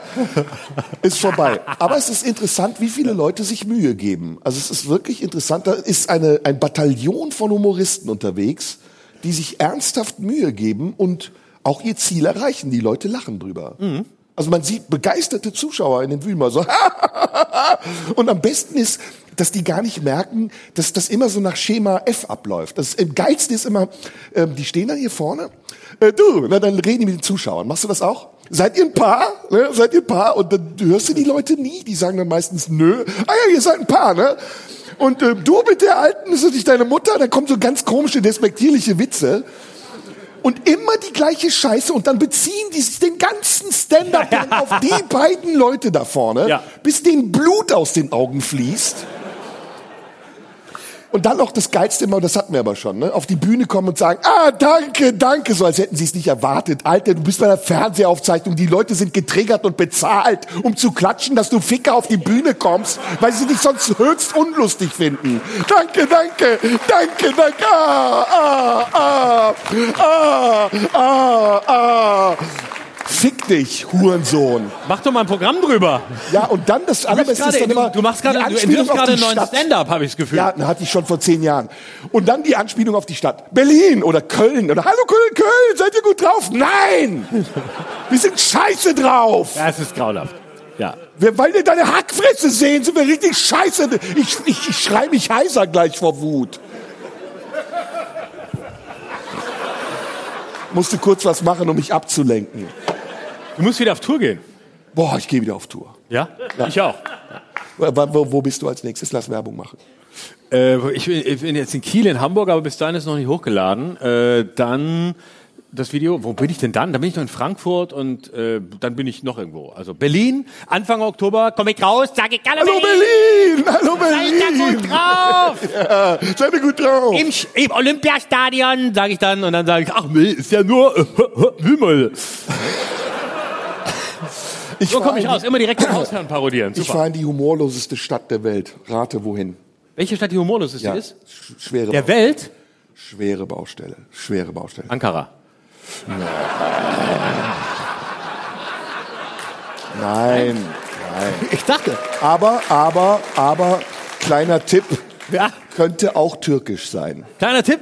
Äh, warte, warte, darf ich tippen? Darf ich raten? Könnte auch türkisch sein. Humorlos ist der schwierigstes Gebiet, äh, könnte türkisch sein. Ah, warte. Neuer Tipp? Na, München. na, Nürnberg. geschassen. Wien. Wien. Wirklich? Habe ich super Erfahrungen gemacht. Wien ist hart, ja, weil du ja Parodist bist.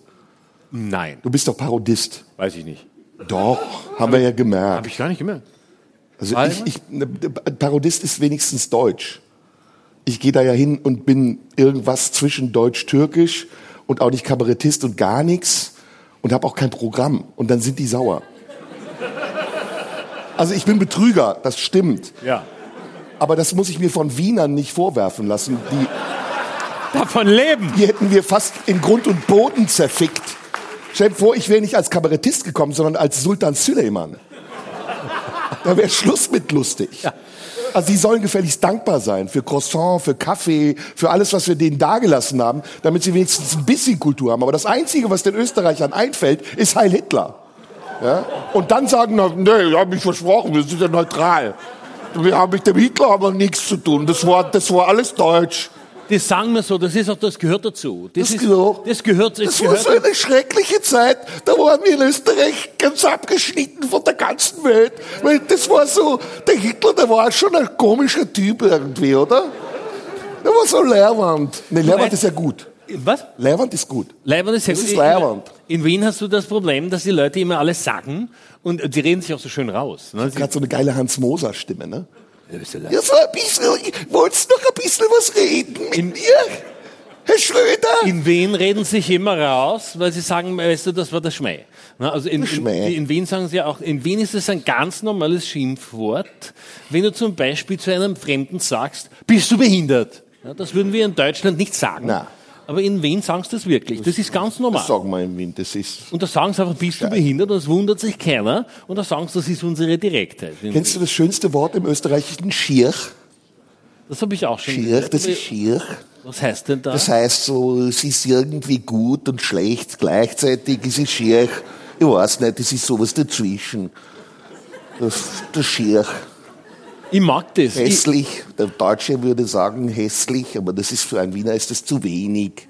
Schier muss immer so ein bisschen so eine Farbe von Unterton von depressiv haben. Weißt? ich rede eigentlich über, über Österreich. über Österreich kann man eigentlich heute nur noch sprechen, indem man sagt, Heil Hitler. ja, nein, Pff, Was sonst? nein, die, die Das werden die Österreicher mir nächste Woche aufs Brot schmieren. ja, gut Wenn so. ich da ankomme, stehen die mit Torpedos und Flakgeschützen vor der Tür. Sag, da, der Türk, dem geben wir's jetzt einmal so richtig zurück. Du musst, du, Nee, das war jetzt niederbayerisch. So richtig heute- zurück. du darfst heute über Österreich nur noch sprechen, indem du sagst, Lisa Eckert? die Juden.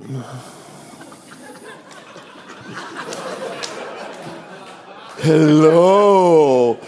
Die Juden, aber auch die anderen. Das macht mich gerade ein bisschen an. Her. Ich wusste das. Das Mikrofon ist ausgeschaltet. Mach's mal auf. Das Mikrofon ist ausgeschaltet. Und es gibt Ärger. Der Nein, Schröder, der Schleimscheißer mit offenem Hemd. das ist mir wurscht. Das Zieh doch die Schuhe lieber aus.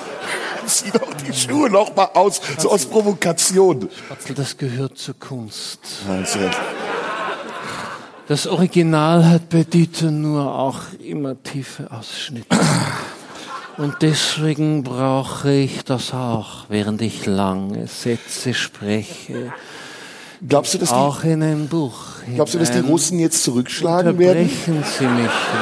Also, Ich spreche aus und entferne jetzt die Krawatte und sage dabei, die N oh nein, oh nein, ich, das, da distanziere ich mich Und von. Die ist- Indianer. Gar nicht. Mit so einer Nazi-Braut auf der Bühne. Indianer Oh Gott, jetzt sagt er, oh Gott, nein. und die Juden. Und wenn Also Sie ich mich hab- ausladen wollen, dann können Sie das machen.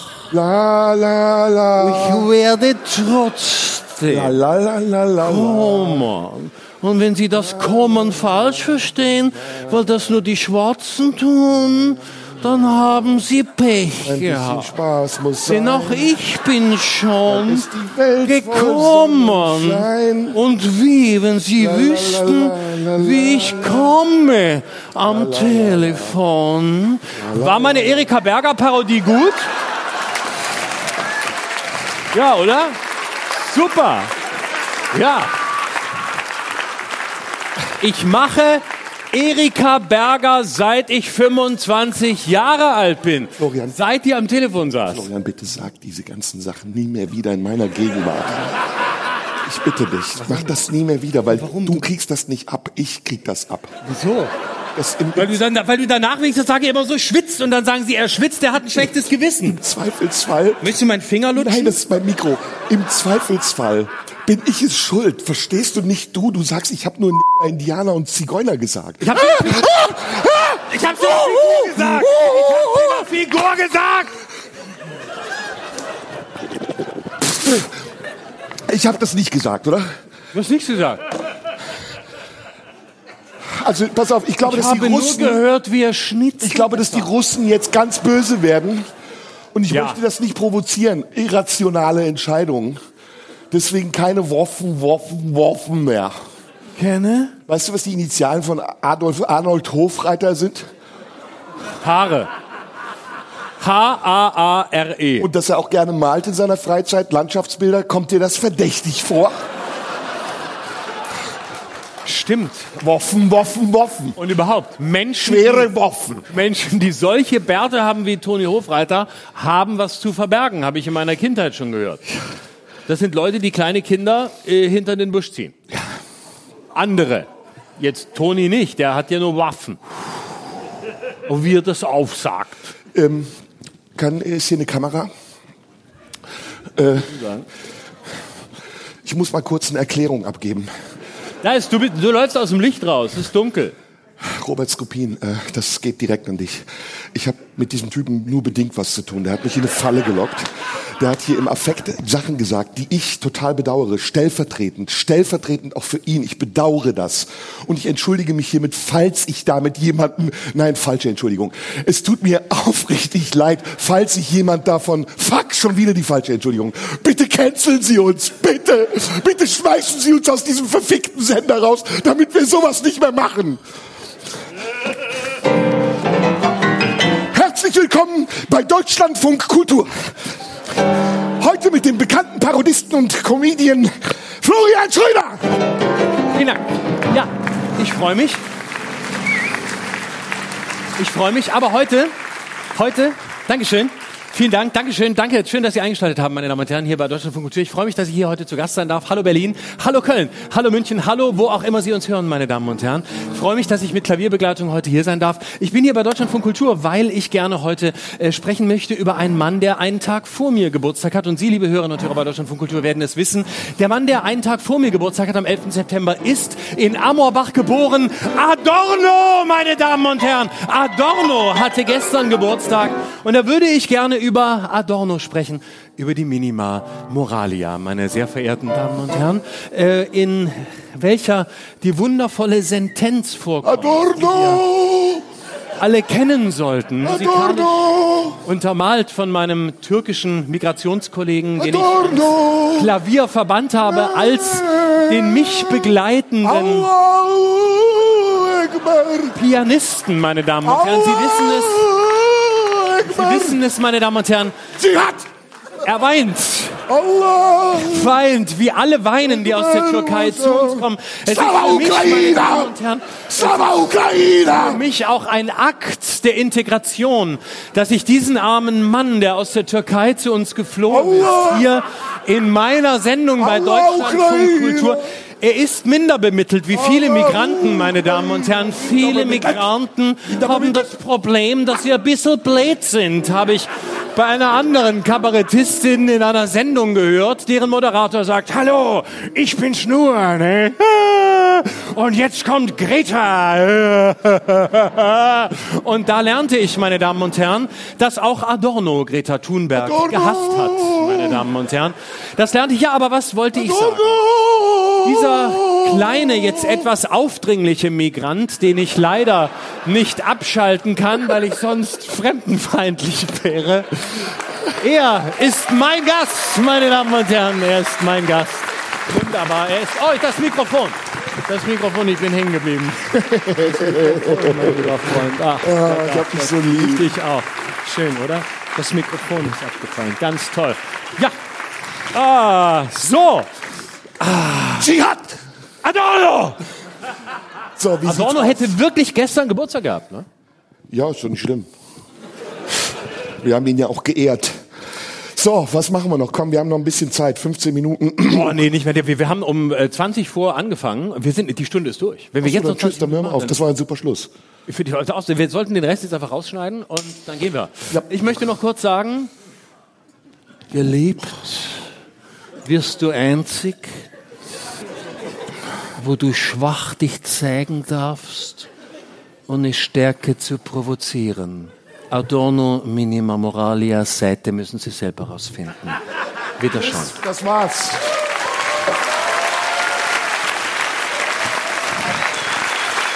Florian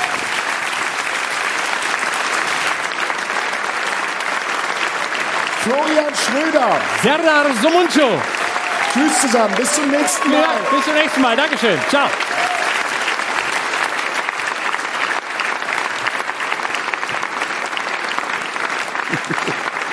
darauf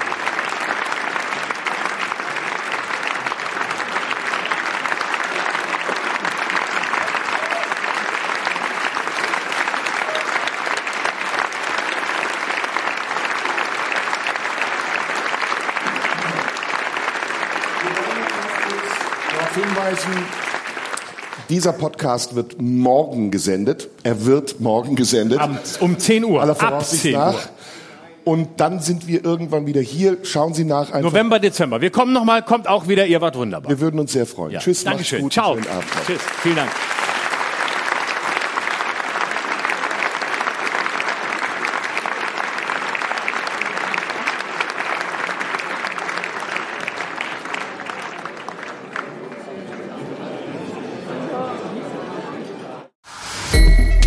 Das war Schröder und Sumunju. Der Radio 1 Podcast. Nachschub gibt's in einer Woche.